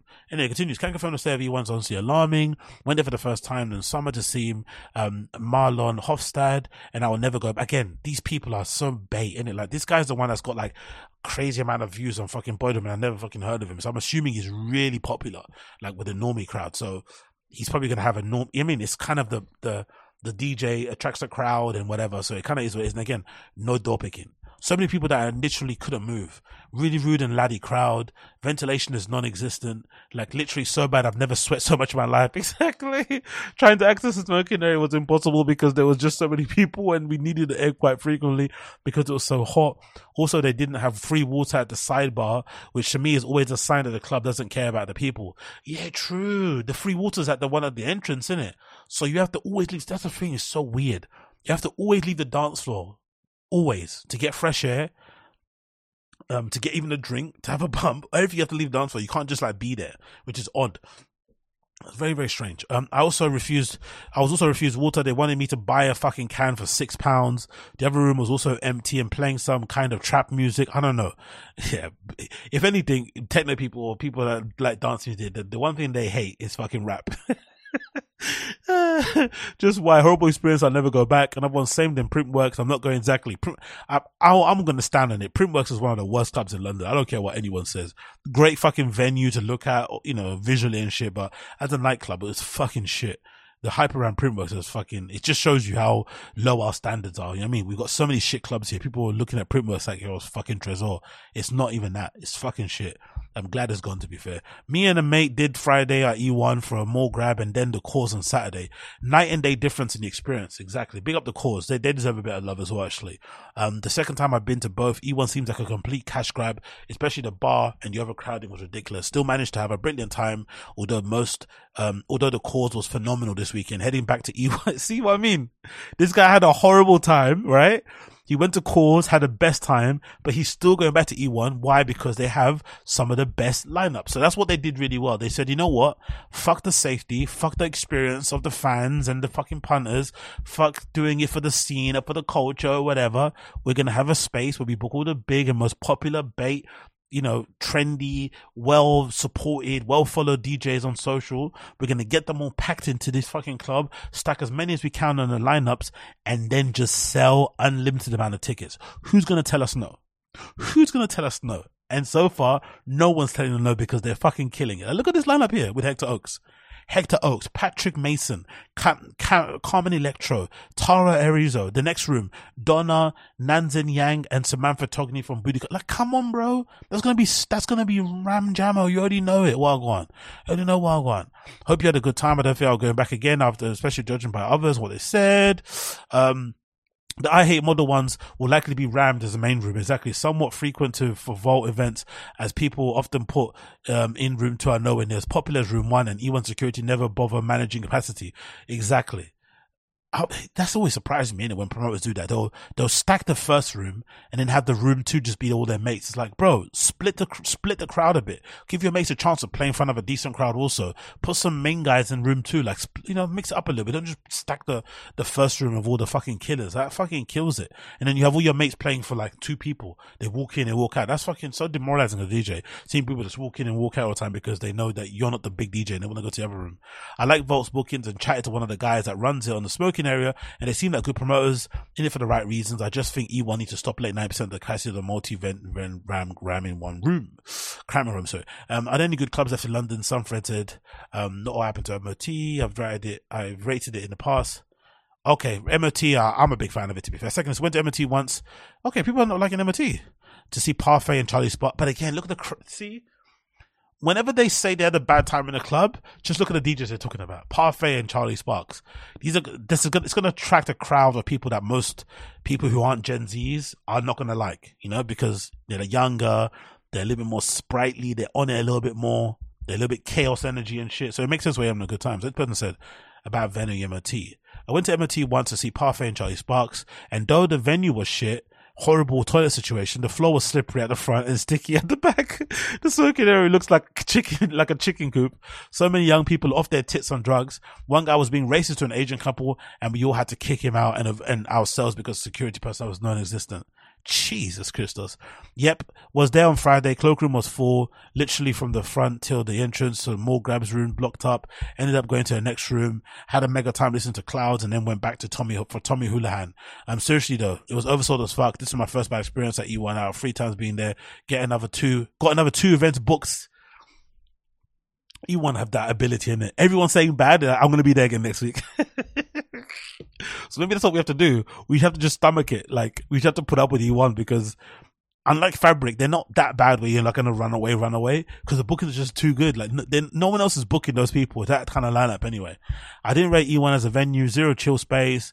The one time I made it for an hour round trip to E1 to see Pan-Pot, the main toilets were broke. Security guard were extremely rude, shouting on our faces. The main bar and into the dance floor was a few inches from water, sewage, who knows what. Gross. Men were being asked to pee into, no, no way. Men were being asked to pee into huge bins. The when was this? what? Quite a few years ago, 2019. People were peeing in bins. Yo, the people that run E1 are definitely gangsters, man. Um, nobody seemed to know what was going on. We didn't even manage to get a drink. Um, having only seen a little Fiak, again, Fiak, um, Parfait, Charlie Spark, all these people, they're gonna attract, you know, the hooligan, the hooligan kid, Um, I never bothered going back. Great to hear people are stating the recognize the brilliance of Mall Grab. What a unique talent they are. Nobody mixes hardcore jungle and techno the same way. I would be choked to arrive at that fuckery. Um, E1 is conceptually so cool. Sadly, it's, dedic- it's, it's dictated by promoters. Last time I went there, it was Mall Grab 2019 was a shit because of that. I've seen Mall Grab twice in this country and to just attracts a shitty crowd. Exactly. It's just a crowd. Doesn't matter if it, even if Mall Grab did an event at Fold, it'll still be shit. Personally, it's just his crowd, unfortunately. And again, it's not his fault. You know, you just get that level of popularity. You just, you know, you attract a normal crowd. There's no door picking or door selection at the venue you're, you're playing at it's a recipe for disaster. I think Hector Oaks is probably, it's probably, Hector Oaks is probably the next one that's probably going to have that problem. He's probably at that level now where of popularity where he's just going to attract a shitty crowd. Again, not his fault because I think he's a fucking sick DJ. Um, and a really good producer also. That was very sad. Looking forward to Friday because I'm finally going to make a techno event the first time in my life. But now I don't know how I should go or not. I was there last Thursday, Saturday, sorry, this person says for the Rodhad event and it was a great experience. Exactly. But Rodhad has a good crowd. Rodhad has a crowd of actual heads. So I'm not surprised that was good. And it wasn't overcrowded. The music was so good. This Friday Vault event worth to go. That's a shame. E1's always like this. Never heard a good thing about it. So yeah, um, E1's getting absolutely pelters all over the place. But like I said, I think it's just going to be one thing you have to stomach and put up with because it's not going to go anywhere anytime soon. The only place in London that books the people that they book to the level that they book them at, um, the only one close is probably Fold and maybe E1, or maybe Fold, or maybe Venue MOT, or maybe even what's next one that's good that does it? Maybe Night Tales. But I think, you know, Fold and E1 definitely at the top when it comes to booking the people that everyone wants to kind of see from the Euro- bigger European acts, international acts and shit. So it's one of the places where, if anything, just be aware of the people that you're going to go see. And I think the crowd would, I think if anything, you'll have a good idea on what the crowd's going to be like based on the live streams. If some of the DJs you're looking to, you're looking to see, especially if you see that a boiler room set from them or whatnot, or an RA set or whatever, you'll be able to gauge the kind of crowd you'll see at E1 based on the people that you see in attendance at the actual events. It's not that hard to kind of be able to see who's who to be fair. I think so. But again, maybe I'm in the wrong there, but yeah, big up E1 and funny enough, I actually might be there for that fucking uh, Helena Hauff event on the first. So I'm saying all this shit. I'm talking all this crap, but most likely this event here on the fucking first, somehow or the other, I might have to fucking get there as well to see fucking Helena Hauff playing in it on the first of January. It's absolutely stacked there, right? Dax J, Dax J, I'm not really too um interested in seeing anymore because I think he's kind of fallen off personally. Um, Maron obviously is fucking sick. Devious one, big fan of. Um, Blasher and Alat, I heard really good stuff about them too. Um, they're always kind of getting a lot of fucking love and a few others there on the list. But yeah, those tickets are still available as you can see there. Third release anytime entry. Um, Monday 7, Tuesday till 7, like fucking good rave. So yeah, you know, E1, E1 is what it is and E1 is what it is. Also, another big event happening, happening very, very soon is the Erstu Commune. Uh, the event, I think that's basically been founded by Maron and a few other people out there in Amsterdam. They do some really cool parties on Sundays. It's been running for a while. They do them in, you know, other places also, but, um, mostly they're kind of known for sort of like spearheading that Amsterdam scene, especially this new wave of people. And they've also been kind of, I think, basically responsible for the Rene Wise hype as well, right? Because a lot of people kind of found out about Rene Wise through his association with Esther Communis. So they have an event happening in Amsterdam very, very soon, Sunday on the December 10th. Um, it says here via the caption on their Instagram, we're back with a final round of this year. So it'll be fucking, it's going to be a barnstorm, right? The final rave before the end of the year at a place called Levenslang in Amsterdam, Sunday the 10th of December from 12 p.m. until the end. Consistent with our tradition, the lineup remains unannounced. I love that one intimate dance floor, a judgment free atmosphere where the primary focus is on the music. And if you've listened to that fucking podcast channel that I've absolutely loved called, um, Das Techno Team, you would have known that one of their co-hosts now at the moment who's temporarily doing it for a while, she's been really good. I forgot her name. It kind of escapes me now, but she's also involved with the US community. Um, and she's obviously speaks, she speaks very well about the reasons behind the fucking rave and what they do it for and the ethos and stuff. And it's really kind of, you know, inspiring to hear her speak about it because like I said, being a former promoter myself and upcoming DJ, you kind of understand, you know, it kind of, it kind of reinvigorates you to kind of put on raves again and put on fucking events. But I would love to see this from my own eyes. If anything, this might be a good place to go. Um, instead of going Berghain actually for the 19th birthday party because it's on a Sunday. It's one day. I could probably fly there in the evening, Amsterdam to London. Amsterdam, I think it's one hour, and I don't probably, I probably wouldn't even need your accommodation. So I might actually go do that. To be fair, I'm not, I'm not, I'm not even lying. I'm actually going to look at some tickets and see what happens with the flights. I'm actually going to see if I can fly on the Sunday. Maybe even just get like a, a bed for the eat for the for the following. Oh no, for the night, for the morning, for whatever. Whenever I leave in the morning, right? Because I'm sure there'll be an after party, and then probably sleep and then go home afterwards. I think that might be a fucking good option going forward. So as the community happening very soon, again, one of my favorite parties um, happening at the moment from the vibes and what I've seen online. They've got a really good social media also that kind of gives you a kind of handle on what they're kind of doing and shit.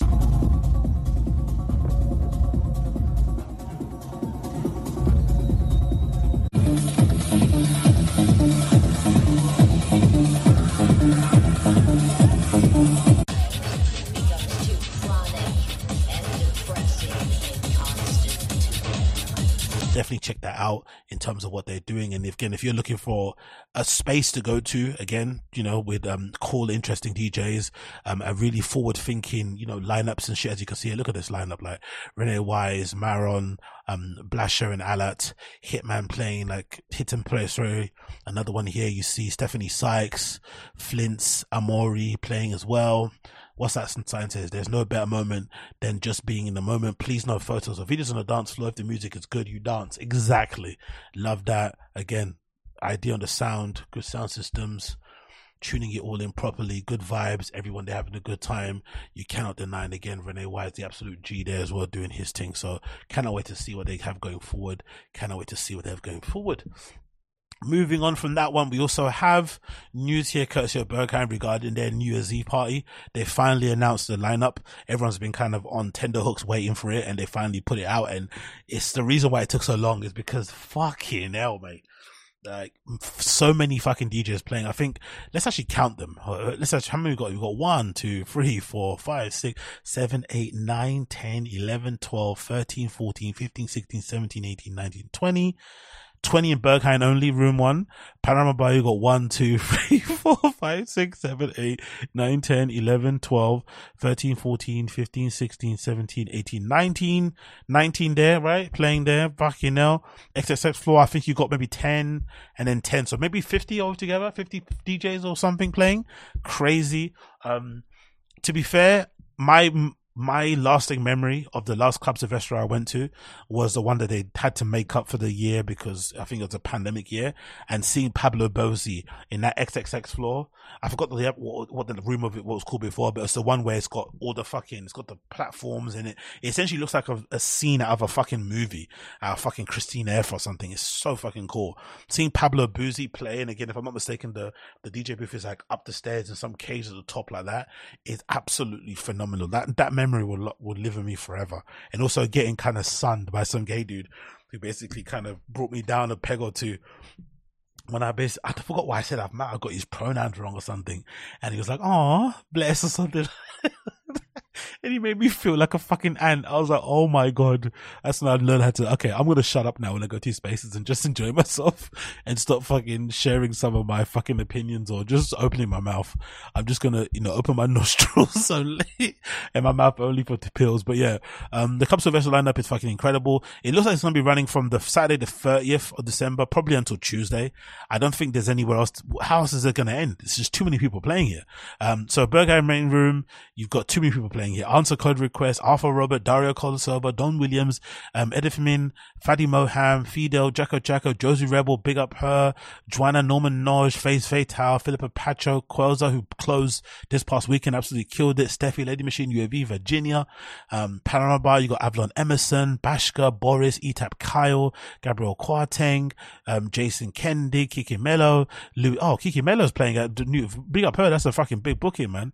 Um, Mario, um, Marie Moxamia, um, Massimo Pellegria, and Barkhammer, Octa Paramida, Partok, Roy Perez, Sedef Adasi. You know, I haven't seen in Berghain in a while. Dr. Rubinstein. I'm thinking about it just now.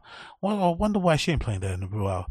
She was always there for a good time. Um, Susie Ijo, Yun Song, um, XX you got Boy Shores, Budino. So I guess they're continuing on the kind of house vibe from Paramount XXX Floor, kind of disco-y, you know, indie dance, I guess, feel. Boy Shorts, Bodino, Carrie Morrison, Chris Cruz, Cormac. Cormac's one of my favorites. Love fucking Cormac. So good seeing him at Adonis. One of the, the only kind of, you know, good things I kind of enjoyed about that night because I wasn't really in the good zone. But hey, um, Fran Scala, Mala Ika, Pablo Bozzi, Soundstream, again, who I'm a big fan of, great producer. And then in the Salon, They've got Bendik Giske playing live, Bestie Hira, Tobias, Barker, um, Gina Sin Sin, um, Jin, Sin, Jin Synth, Nick Höppner, Refracted, Richard Acking, Richard Akingbehin, and the Seventh Plane. But yeah, that's fucking stacked. That's probably to go on until Tuesday. There's no way the house they're going to have all these people playing. It's also on Saturday at fucking, you know, 12 a.m., like 11.59 p.m. So it's definitely to go on until fucking Tuesday. So again, um, if you if it's your first time going, I don't know if I'm going to recommend it because it's going to be fucking rammed. So the queues are going to be like end of the world level. Like they're going to be crazy. You're going to be in that queue for ages. But the good thing is that because it's going on until Tuesday, there's loads of time to kind of jump in, you know? So the queues won't be the long, they won't be long all the way through. So you have to kind of figure out whether to go right when they open, go early in the morning when people are still sleeping, or maybe still raving elsewhere. Um, you're gonna have to you're gonna have to work it out somewhere or the other. But the queues are gonna be crazy. Um, but obviously the one good thing is that usually because it's in the winter months, you know, not a lot of tourists will go. I don't think so. Um, it still be busy anyway, but you're gonna have a good mix of people there in terms of a crowd. So it's gonna be a pretty decent crowd there. But last time that I went to a club Sylvester was fucking sick as well. And again, you got, you know, it's the best bang for buck you're going to be able to spend. If I'm not mistaken, the New Year's Eve events are usually a little bit more expensive than the regular tickets. If I'm not mistaken, again, I'm not to, I don't want to put it out there as a fucking concrete info, but I'm pretty sure they, they kind of put the price up a little bit higher. So if it's 25, it might be 30 or 40, whatever it may be, right? Temporary price change. So, um, be aware of that also. But again, great bang for buck. And if it does flop and you're kind of, you know, you're not in the mood, there's plenty of other places you can go to on that weekend. It's going to be absolutely crazy for events running all the way through. If anything, the good thing about fucking Berlin when it comes to New Year's Eve parties, they usually do New Year's Day pretty well. Like they're not really a New Year's Eve type of place. I don't feel like I feel like they put a lot of the energy into the New Year's Day thing because they can party with through the week. So you've got all the options to go and have a good time. So definitely check that out if you're that way inclined. Definitely go and check that out if you're that way inclined. Anyway, that has been the Next Zinger Show episode number seven. What is it? I think six, seven to eight, sorry. Um, I hope you've had a good time. You've enjoyed what I've had to say so far. If you have, please make sure you leave me a five star review. That'd be great. We appreciate it. Every podcast I've listened to, if you're watching me via YouTube, please like the like button down below. That'd be greatly appreciated. Also, you'll hear my tune today playing under my voice right now for you. And I'll see you again very, very soon, my friends.